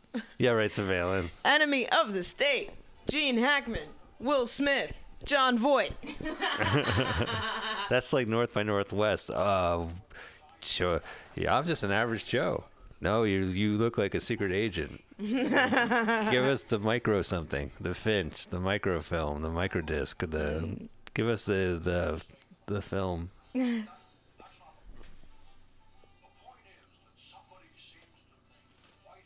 That movie, you know, uh, there's a lost art of uh, professional lingerie sell, saleswomen, and that movie honors it. Where, let's say you want to get some lingerie Wait, lingerie. which movie? Enemy of the State. There's a scene where Will Smith is going lingerie shopping, and he goes to a private. There's instead of like strip clubs, there's private lingerie booths. So Okay, okay. You go and you say, "I like to buy some lingerie for my wife," and they'll say, "Well, let's go. Here's a model who'll model you some underwear." And the woman will Oh, come into a private room with you and show off the lingerie. I remember that scene. And then you could buy the lingerie after that she bought that she wore, completely on the up and up. and there's a scene like that. There was a private lingerie room uh, in the Tenderloin on like Mission and like Eighth that area, and it became a Cindy Sheehan for uh, president uh, campaign room afterwards. Then it Oh. became a head shop that closed. But I do recall it because I would walk by, and once in a while there'd be a woman who's wearing lingerie who's standing by the open door looking at herself in the full movie while you walk by the place Jesus. which is great because it reminds you, oh, that's right. There is a room. Let's say I want to get some lingerie for my wife. I don't know if she's going to look good in it. I, if I go to a private lingerie model, the lingerie model could wear the the lingerie for me, and I could get a good look, 360, make a decision. Oh boy. I'd probably purchase it anyway, whatever she wears. it's completely legitimate business. ah. But they're closing. It's a lost art. Like Enemy of the State's probably one of the last visual representation of that line of work. Or you could just figure out your wife's bra size and go from there. But I, maybe I want someone to model it before I, uh, in a private room. private. Bullshit. I'm calling bullshit. So here's the end of the movie where they show clips from this movie that we just saw. So I think this scene is new. And the players: Richie, Hey, Rich Little, Spiro, Herb Herb Voland. Voland, Anita, Diane Williams. Who's Kirby? Not Bruno Kirby. There we go. Wow, talent. Sheesh. Wow, Mike, that's like 65 Thank you so much. minutes See, of my life hippie I'm never getting back. with a Y. Steve Martin. That's right. At least uh, see Stan and Ollie. It's Laurel and Hardy. But I don't think they got credit for this film. And it's like Love American style graphics. Yeah, some new songs. I think there was a soundtrack to this movie. There has to be. Selling it to They hippies. have three songs there. Do you hate the President Nixon? Then you should buy the soundtrack to the I Hate Nixon movie. yeah, I hate Nixon. I should really buy the soundtrack. No, this was fun. Dude, thank you for having me. I listen to you like we're leaving right now. Oh, well, oh, well, I'm glad no, you I could mean, do I it. don't. Oh, or sorry, or not, or Oh, not. look, we don't. I mean, president's limousine Chrysler, so they they, they got a I got a rental. they got a rental. They got it for free. There we go. See Smothers Chrysler. Brothers, Smo Bro International, Smothers Brothers. wow, yeah. Well, thank you, I've Dominic, so much for for seeing through that. But let's go ahead and find Stooge Mania, kill two Right, birds, one right. stone. We said we were gonna watch. I'm gonna- I can't do more than five minutes, Mike. No, no. Oh, look at that. There's the DVD. Oh, so actually, look at this. This is the movie poster. It was a black and white picture of Oh, Nixon and uh, his vice president looking like Laurel and Hardy, and of course they kind of look like Rich Little. I mean, would you see a movie poster of a black and white illustration like this and go, "Yeah, all right, I'll sit I down mean, and." not now. No. no, right now you know better. Okay, so I'm gonna go ahead and type Stooge Mania. See what's going on. Actually, you know, you can help me. Uh, we'll get this Stooge. I'm sorry. I'm so No, it's fine. 1986. Why don't I plug this in here? We can get, at least play the trailer. Okay, yeah, let's play the trailer. All right. Do you mind? And so four is on, right? All right, let me let me do this. All right. So I'm going to play something called "Opening to Stooge Mania" 1986 VHS from the VHS Museum. Oh, All right, You're in the process of a sale. Yeah. Wait. Sorry. Sorry. Oh, actually, I said this is not the trailer, but this is just the uh, first minute of this movie. Okay, let's do it. Uh, this is from the VHS museum, but I want to go back and play the the two minute trailer as well. Oh, okay. Well, then let's. Uh, let, All right, so now that the uh,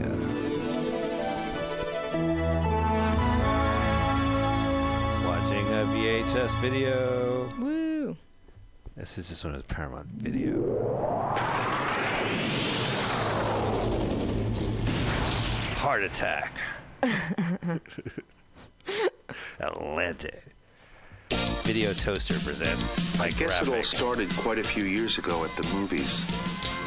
I used to go to a lot of those kiddie matinees. It was a nice, pleasant way to spend Saturday afternoons.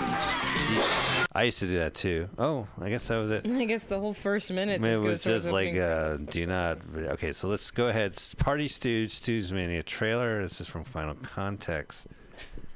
Get an idea of Stooge Mania, which does not have the full length movie on YouTube. Sorry. This man is a threat to mankind. Uh, better editors than Man Twice. Power over objects.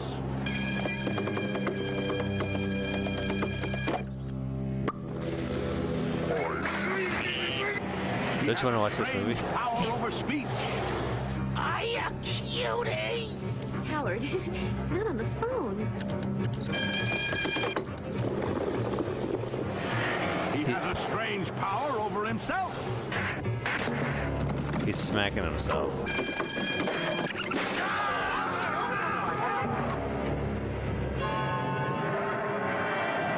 He's labeled Warning Party Stooge. At work, he's a scream. You're an idiot! I'm sorry, Mr. Cruel. That's Trump. At play, he's a disaster. You never can tell what he's gonna do or say. Howard, just for today, don't uh, do or say anything, okay? Oh, that's uh, Victoria Jackson Oh. from SNL and uh, He must see Weird Political doctor. Humor. Sid Caesar. Huh. That's it. Now punch him in the stomach. The guy that is getting punched is uh, Zero Mostel's son, who's an actor, Josh love with Mostel. man. Do not let him into your home. Uh, this movie is unwatchable. I have seen it. Cause they breathe. Hello. Hello. Hi. See, the, those are Stooge impersonators. Gotcha. These are the three Stooges they're impersonating. It's Curly. And there's the women they harass. Curly. Party stooge. Yikes. So glad we didn't watch this movie. You know, actually, I thought of one more movie. Let's at least see if the trailer to Brain Donors is out. You ever- do you remember Brain Donors? No, just assume that I don't remember anything you're talking about. So this movie came out during the mid '90s, and it's three people pretending to be 1992, and they're pretending to be uh, three stu- uh, pretending to be the Marx Brothers. So this is like a modern take of different. Oh, then I have one more trailer, and then we can get out of here. I swear. Volunteer flag fires are turning at law. Don't try to get up. We're both fine. I know what I'm doing. I know what I'm doing. so he's the uh, Numbers clicking by awfully fast. You probably he's the Groucho. Oh, you got me there. And that guy is the Harpo. See some experiment that went wrong? See, it's kind of weird. Like, if these people already exist, why do you want to see a new version of, of an old performer? It's driving me mad. So he's acting like Groucho Marx. You looked 18, officer, I swear. There's Chico.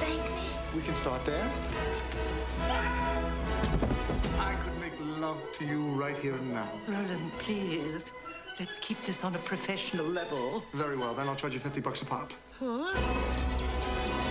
This is ludicrous. Society's to blame. There's too much violence in the movie. It's my environment. We were carrying out orders. I really like the Marx Brothers. I wish there was a movie that pretended to be the Marx Brothers. so finally, let's see the trailer to The Three Stooges, which came out a couple years ago, which was actors pretending to be the original actors. Oh, you should probably specify. Oh, right. I typed in The Three Stooges. Yeah, you can't just type in the Three Stooges and expect the movie to come up. Uh, Three Stooges. How if I put down 2000? There we go, 2012 trailer. So four years ago, uh, this happened. Who's this with? Um, I don't remember. Oh, uh, Will Sasso, I think. And uh, it's the Farrelly brothers directed it. Oh, okay. Missed it. Completely missed it. It was a blessed day when through these hallowed gates a stranger rode Sorry, I'm laughing already. and delivered unto them a miracle.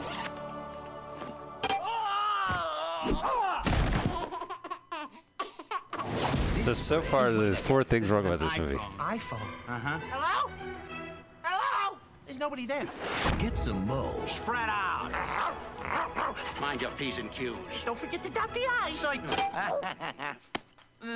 Oh, it's the guy from Will and Grace as Larry Fine. No, I don't. How about now? Yeah, it's coming on. And Curly. This little light of mine. So they're reenacting other people's material. Hey, guys. Yeah.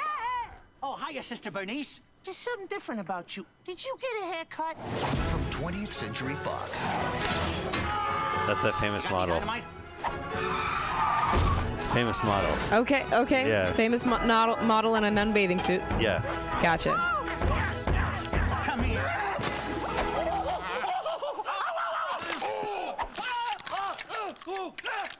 It's put,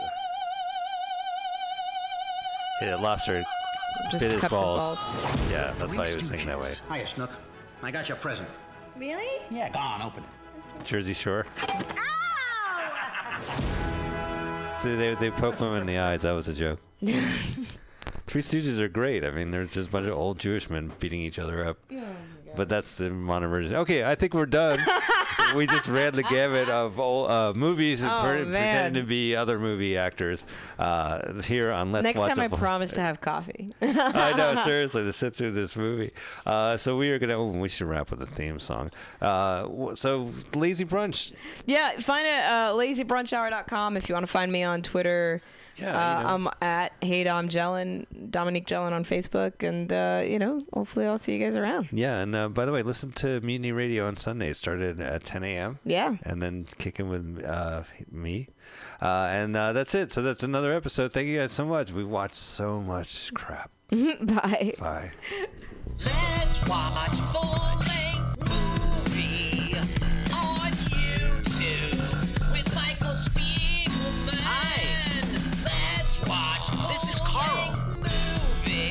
Movie I'm friend. On YouTube. I wrote this song.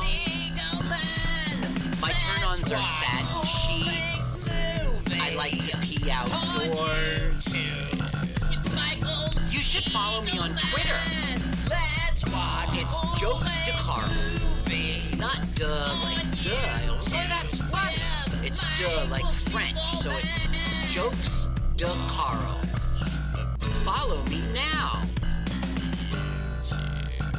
So the section of the, of the others who have influence, I think that's to me from the sales perspective, that's f- identifying who in the organization you're selling to is involved in that sales process and what who is going to actually influence it, who has information that will help you make the sale or make a better sale.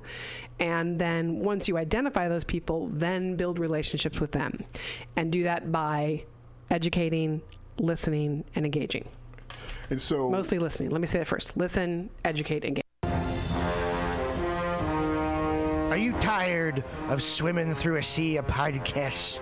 Are ye on a raft without a paddle?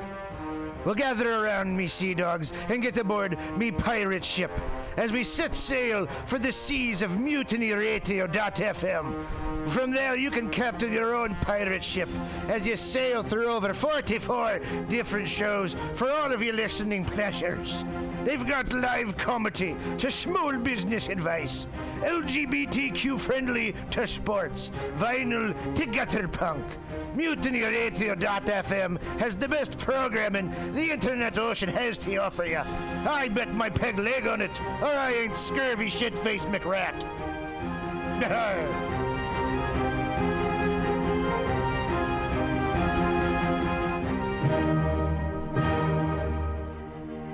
Good evening there, my friends here at MutinyRadio.fm. Chester Cashcock here, and giving you my love and regard as well as movies over there. And uh, I just wanted to let you guys know that anytime I go swimming in my vault of rare coins and piles and piles of filthy cash, I can't help but listen to Pamtastic's Comedy Clubhouse every Friday from 8 to 10 p.m. I mean, if anyone who knows anything about comedy knows that Pamtastics books the best of San Francisco and beyond's underground comics. It's a great showcase, and they have a fun time at Pamtastics deep in the Mission District where you can laugh off your tushy for a mere $5 every Friday to 10 p.m. And I laugh because $5, I mean, that's what I use to wipe my tushy with. So to laugh it off for a mere $5 is indubitious. But if you can't make it to Mutiny Radio, well, don't even worry. Don't fret at all. You can simply download the podcast post show and giggle in the comfort of anywhere, like your Aspen summer home on the mountain ridge with the kayak feeling. So all you got to do is just go to podcastics.pcrcollective.org slash comedy clubhouse, or you can listen live every Friday from 8 to 10 p.m. as your host Pam Benjamin brings you the best comedy from San Francisco and beyond the universe. And what's better than the universe? It's a cash cock, honey. Yeah.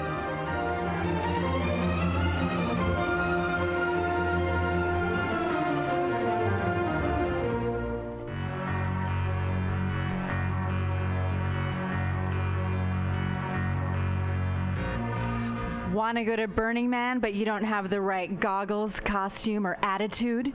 Visit 20 Mission Hive at 2415 Mission Street between 20th and 21st in the heart of the Mission District.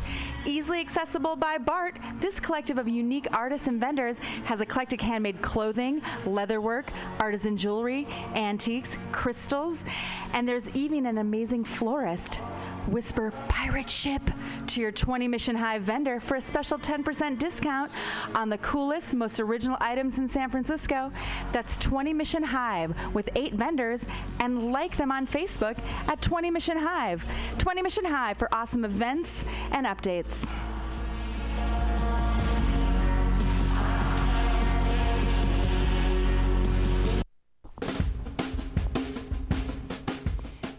The dictionary definition of the adjective eclectic is selecting or choosing from various sources.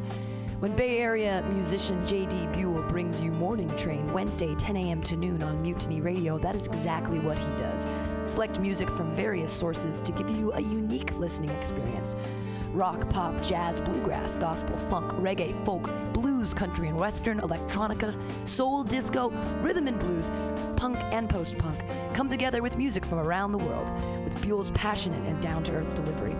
In an age of personal music delivery systems, JD Buell carries on the values of progressive FM radio when a listener could actually have a relationship with a programmer, someone who would create an eclectic musical environment wherein both listener and host find fulfillment. The Morning Train with JD Buell, Wednesday, 10 to noon on mutinyradio.fm.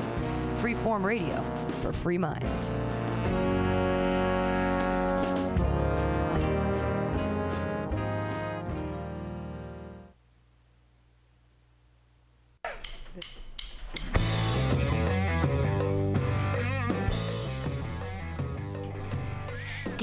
Awesome and underground space for an event? Look no further than mutinyradio.fm.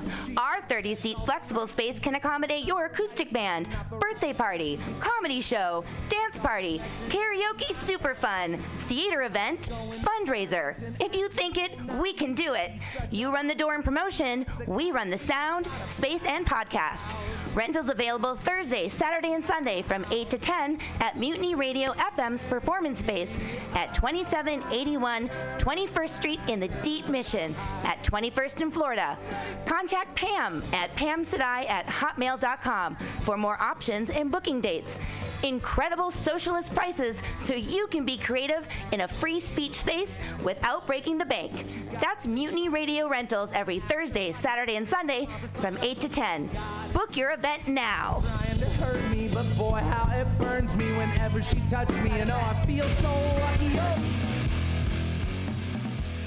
Well, hey there, San Francisco. If you're looking for some delicious late night food, I suggest you mosey on down to Bender's Bar. Inside, you can find counter offer, offering you amazing late night food and snacks. Try the chicken biscuit. It's like your stomach's in a tasty tornado.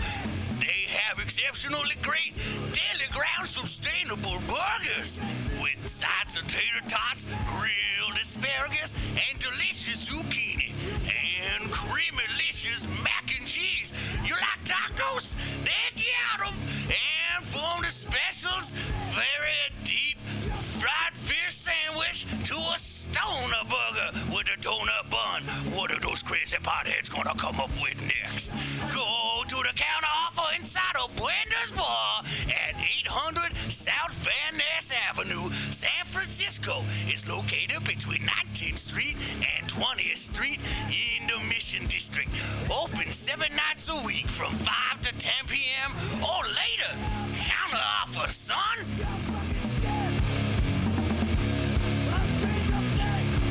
Changed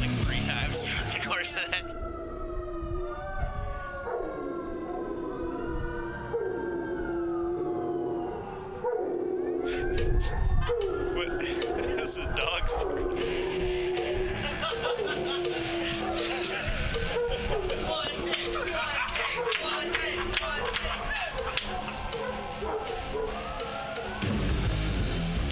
Subliminal SF brings you visual and auditory mind control. For the best graphic design, physical merchandise, and live music promotion, go to www.subliminalsf.com and check out their hilarious t shirts and super cool bands at clubs and bars all over the Bay Area. Subliminal SF creates amazing flyers, posters, and design for every need. So go now to www.subliminalsf.com and experience what this wonderful local business has to offer.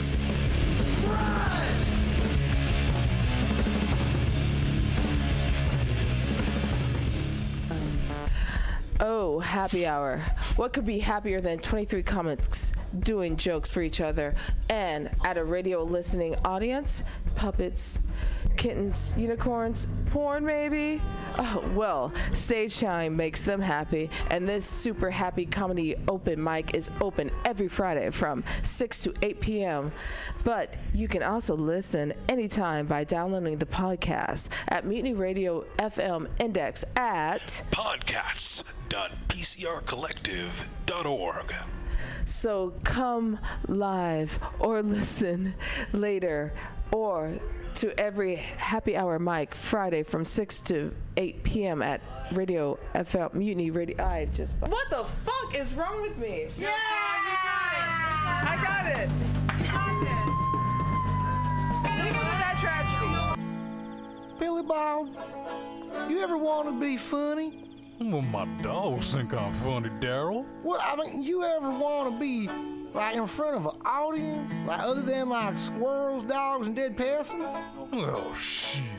From time to time, I've given it a thought or two. You know, if you go to Joke Workshop, there's more than two peoples paying attention to your jokes, and they ain't even gonna be jerks about it. Daryl, are you serious? I can get people to listen to my jokes? And they'll even say nice things, dude, before they tell you how to get improvements. No way.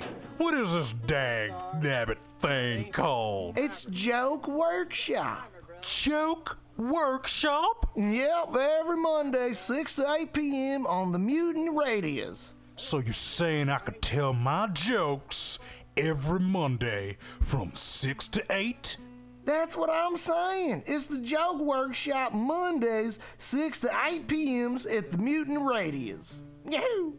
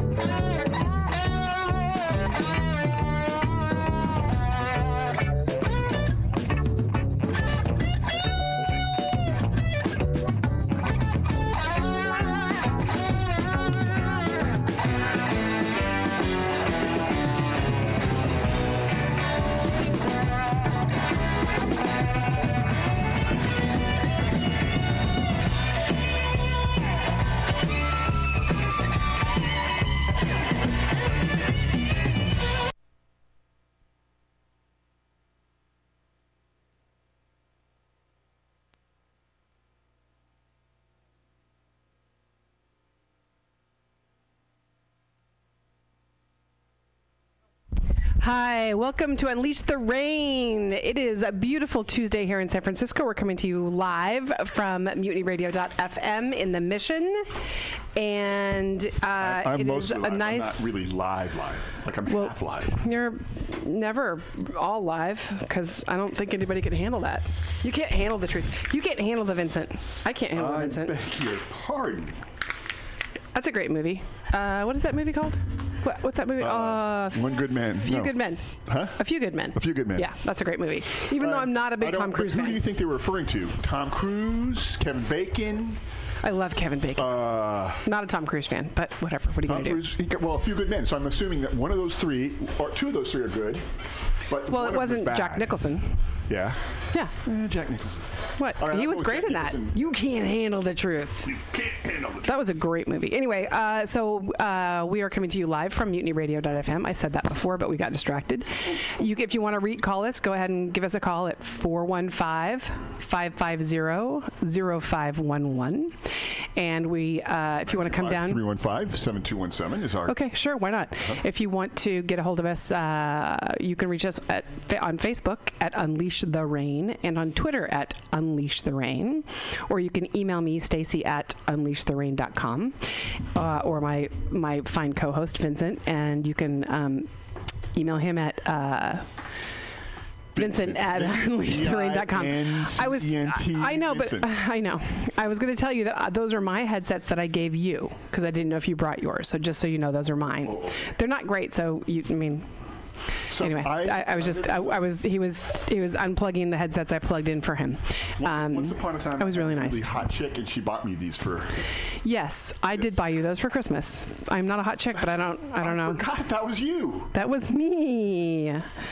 When we started the radio show, remember? I thought it was way back when. For some reason, I thought it was Pam. It was way back when we started the radio station. It was like almost a year and a half ago. yes. I know. Then when we started the radio station, then we hired Pam. Yes. Yeah. What do you mean we hi- we never hired Pam? Pam hired us. Pam I was, I was, Pam trained us. I got trained on the on the new board you know, too. You know, the new old board. Pam as well as I do. If you had just not said anything, she would have believed it. Oh, okay. She can't remember that far back. Oh, okay. Ow, oh, I didn't hit my thing. Um, and so if you ever want to come down and check out the space, uh, we're, we're here every Tuesday from 4 to 6 p.m. Pacific, so you can listen live. Um, or you can come down and visit us and bring us pie. And we're located at 2781 21st Street in the Mission in San Francisco, and that's Mission in Florida. And uh, so Unleash the Rain is really about um, helping organizations leverage technology to increase revenue and reduce expenses. And our goal is really to help people you know, free up their time uh, so that they can focus on their passion, whether their passion is inside their business or out. And um, what what did you what are you looking for? My gun. Okay, I forgot my gun. okay, you don't carry a gun. I do. I have been for the last three shows. Why? You don't carry a gun. Stop it. You're scaring me now. I had a ray gun. Okay. Oh, pew pew pew Yeah. pew pew pew pew pew. I could make the ray gun sound. Yes. I, so are you talking? So, so you have sound effects? This is great. Well, there's. Oh, geez. Okay, fine. Okay. Anyway, One of those uh, little kidlets stole it. it's way, we okay. should probably also I have a ray gun. Pam is Pam is the awesome. Station manager. Yes, but we station mentioned manager. Twice. And she has a show on Friday nights that's from 8 to 11. 8 to 10. Pam Tastic's comedy showcase. Clubhouse. It's a clubhouse. She recently Yes, lost. and tonight- uh, tonight two you can- ounces. Didn't you lose two ounces when you? Of marijuana? No, you chopped your finger off. You chopped your finger off. yeah. Good. You're up. Yeah. You're up. Yeah, I, I uh, was making chicken last night here for Joke Workshop for the comedians, and no good good deed goes unpunished. And I chopped off the top of my finger with uh, poultry shears. I just snipped it right off. So, dude, yeah, I was gonna go get stitches, but like then it was right underneath. Like I, I bite my nails, so I don't have any. If I would have, if I would have had nails, if I wouldn't have bitten my nails like a little neurotic freak, the the scissors would have gone into the nail and it wouldn't have been a big deal. But because I don't have any nails, it just sliced like right in really deeply, and uh, and I decided not to get stitches because it's so close to where the nail is. I'm like, where are they gonna hook it in? Like, where are they gonna? How are they going to stitch this? So I They, just ha- they probably they probably would have glued it. Oh, you yeah, skin glued I, it. I glued so it. it's fine. Because I didn't want to go spend five hours in the ER. ER. Probably more with for that. And yeah. Right, and if I just I just put super glue on it, so cool. Did you actually use real super glue? Yeah, just that's what super glue was invented for in World War II. Was for, um, That's right. Why do I go to CVS and pay three times as much for the fancy skin glue? because it doesn't hurt as much. Oh. Because the um, Staples are the worst. Oh But they're cheaper. yeah, cool, cool, cool, cool, cool. and Well, this was too small for staples too. I mean, I'm, I have tiny fingers, but so just a little, uh, just a little crazy glue. It hurts like crazy, but then it's um, and then everything's fine. It's got, I'm gonna live. That's cray cray. Not gonna bleed out. Woo! Hey, but uh, tell them where you are tonight. Uh, actually, I'm babysitting tonight. Oh, you're not doing So go- go brainwash? ahead, tell 'em. Oh no, So- next next Tuesday. I Next meant next Tuesday. Yeah, next- Tell people next, Tuesday, you'll be.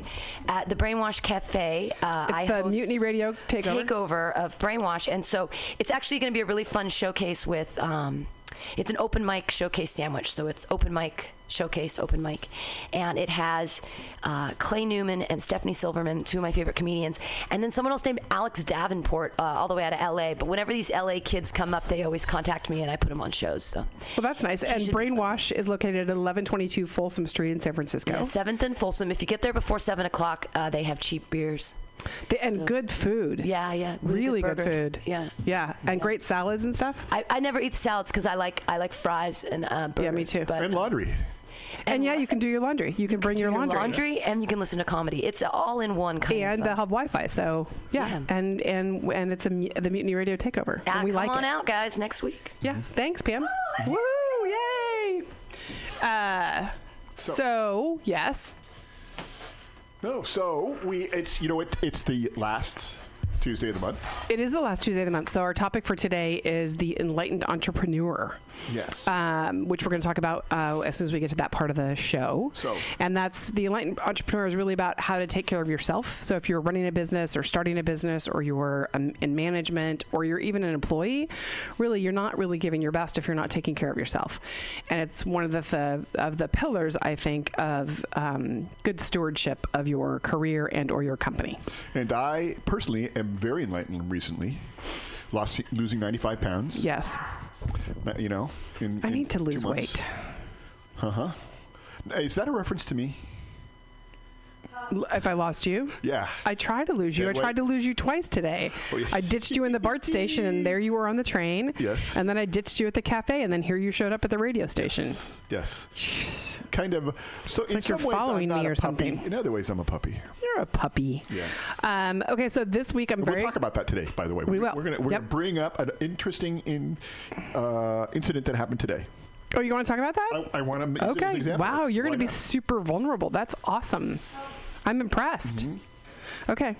Um, I will try not to be too much of a bitch about it. How are you going to do that? Nice.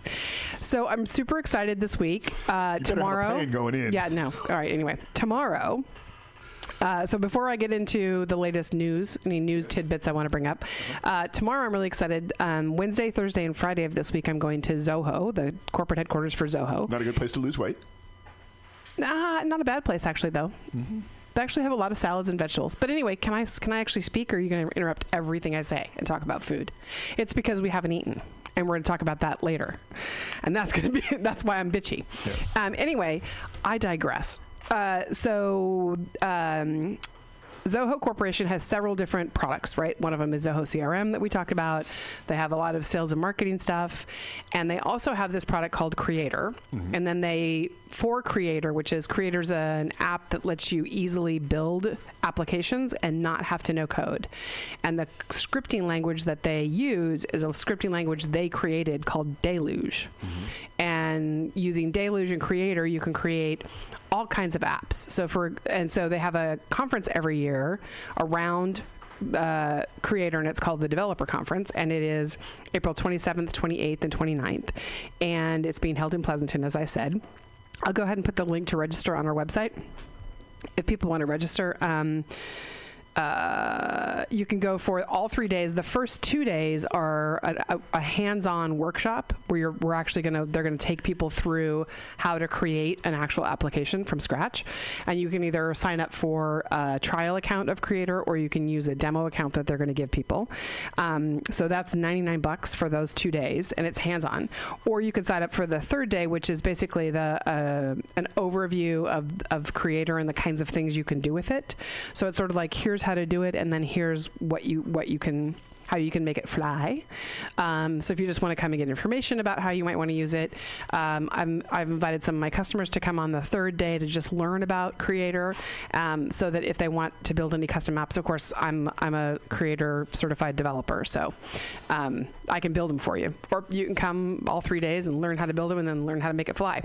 and Custom apps for apps for like I- iPhones. well, like you an you app actually, like that. uh, it, it can be. It's you, they're web based. Um, well, there's there's three options. So you can create an application that can do anything, like like a, atten- like the one we're going to do in the workshop is actually attendee management for events. Okay.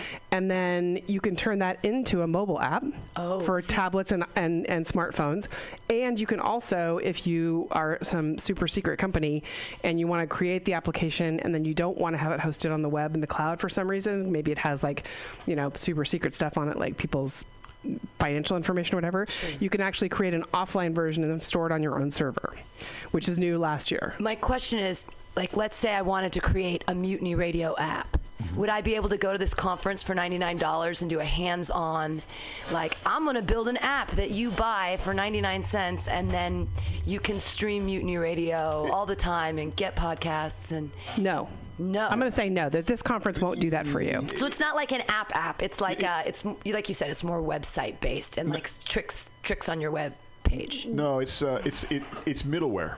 So it, so there's uh, that's a term. So basically, it allows you to interface with something else. In other words, if you have, uh, uh, let's say, an uh, CRM for the station, radio Right. station, Yeah. a, a customer relationship manager, and you wanted to Im- and you wanted people to be able to sign up or find out what radio shows are there, then you could create an app that interfaces with that, or your Oh. accounting pro- program, for instance, or an attendance list, or you know something like that. But it has it's it's you build it to interface with something else. See, I, I'm I I don't know a lot about technology, but whenever anybody says app, all I've been trained to think about is iPhones and things that you go pink and it's like Yeah. oh it does this thing for you and the people because that's like people keep saying that that's how you make money is that you Right. design an app and then everybody wants to get the app and then you make money Um, it, it- we should talk offline. It might be, uh, it might be helpful. It might, it might be an option.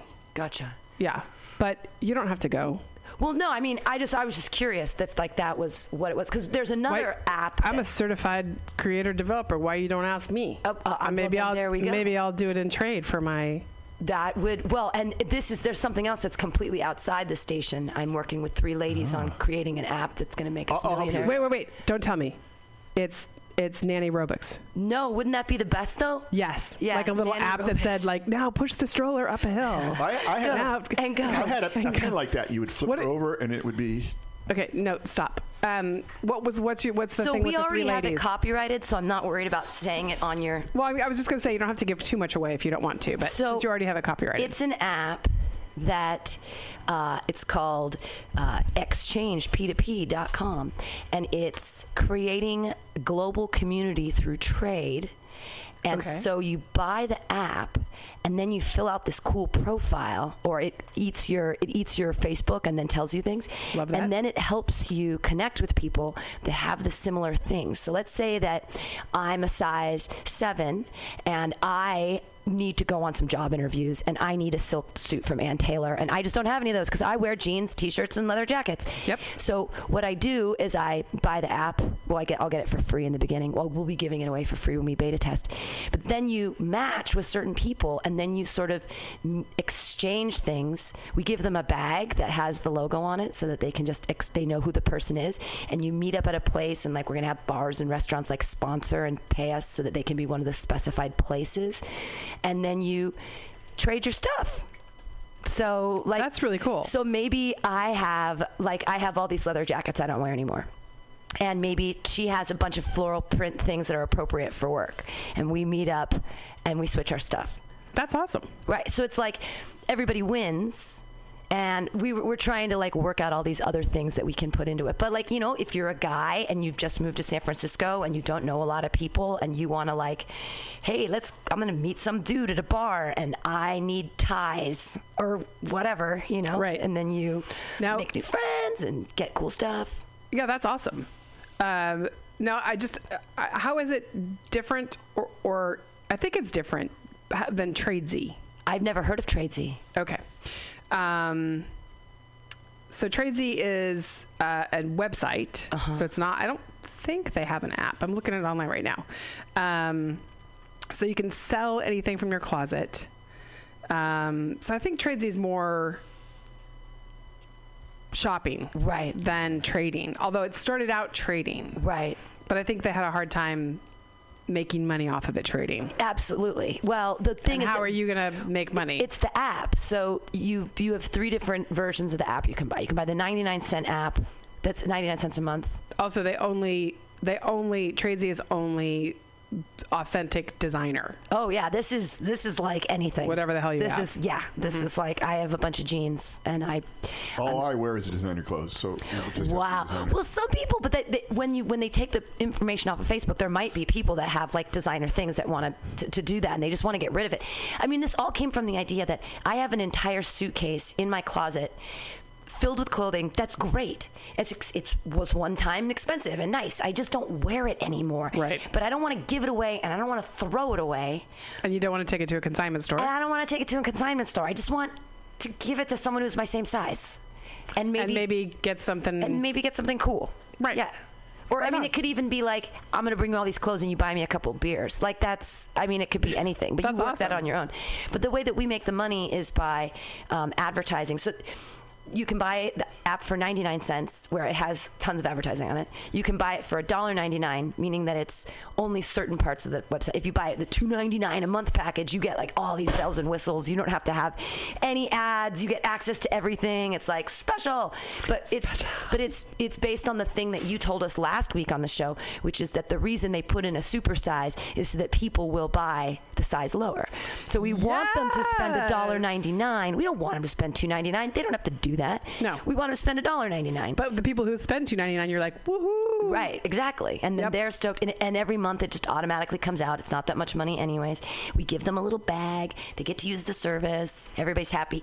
And then we would also, as it grew, when places wanted to become like a meetup, a place to exchange, then they would. They would also get advertising, so it would be like vendors would give us money for Nice. advertising, or we would say, "Hey, this month's sponsored place to exchange P2P is Zeitgeist or is brainwash. Uptown or Brainwash. And so they give us some money and then we make. So it's like there's like ads that are local ads for specific things that are more like helpful. And then there's ads that are like, you know, stamps.com or any of those. Right, whoever wants to give you money. Whoever wants to give us money when it starts growing, which w- might not have anything to do with clothing. It could even be like ModCloth or one of those things where they're they're Right. trying to sell clothing. Right. And we're Which like would make sense. Right, sure. So that's like what I've been meeting with these ladies, and we're all just like throwing all our ideas in and then working on it together. That's awesome. So that's why I was like, ooh, application thing, because then Yes. you could. Um, well, we should talk at the break. Okay. Um, I mean, you're welcome to come to the to the conference. I don't know if you what you're doing. Can you get? I can pick you up from Bart, but Wednesday, Thursday, Friday. I, Fri- I, I Friday. babys- I babysit and I've got all my shows. Friday? stuff, but it's Friday. No. I mean, I would, but I'm all right. I'm here. But just ask thank me. You. Yeah. Just ask me. Perfect. I just all this. I, I just figured I've got to jump into it because everyone's got an app these days. Everyone's got an idea for an app, Mm-hmm. and it's it's like this million dollar idea, and it's like okay, and it seems like one of those things that once you put out there, and it's it's a weird economy because it doesn't cost people that much. Right. I mean, it's what like twelve bucks a year to have the whole program, but Mm-hmm. if you have, you know. A thousand, four thousand people spending. Well, but then you you all you, you also can do like you could do P2P in San Francisco, then you can launch it in Right. like San Jose, and then Oakland and Berkeley, and then eventually like Los Angeles and Portland and, Seattle and Chicago and New we York. were thinking like internationally because wouldn't it be fun to go to Paris because we don't have any clothes there and they love American clothes right so you Yeah. go to Paris with like a ton of jeans and they're like Levi's Levi's you know or whatever Right. and then you come out with like weird Parisian clothes or from Italy or I mean I would do that. I would I would travel with a whole suitcase full of stuff that I wasn't going to take home and then meet a bunch of people because then you would find out the cool things to do in Paris or whatever. Like you'd meet uh, exchange with someone at some cool cafe and you're like now I feel like a local. So anyways that's why is that doing that? No this, the computer screen right here. Oh that's a good question.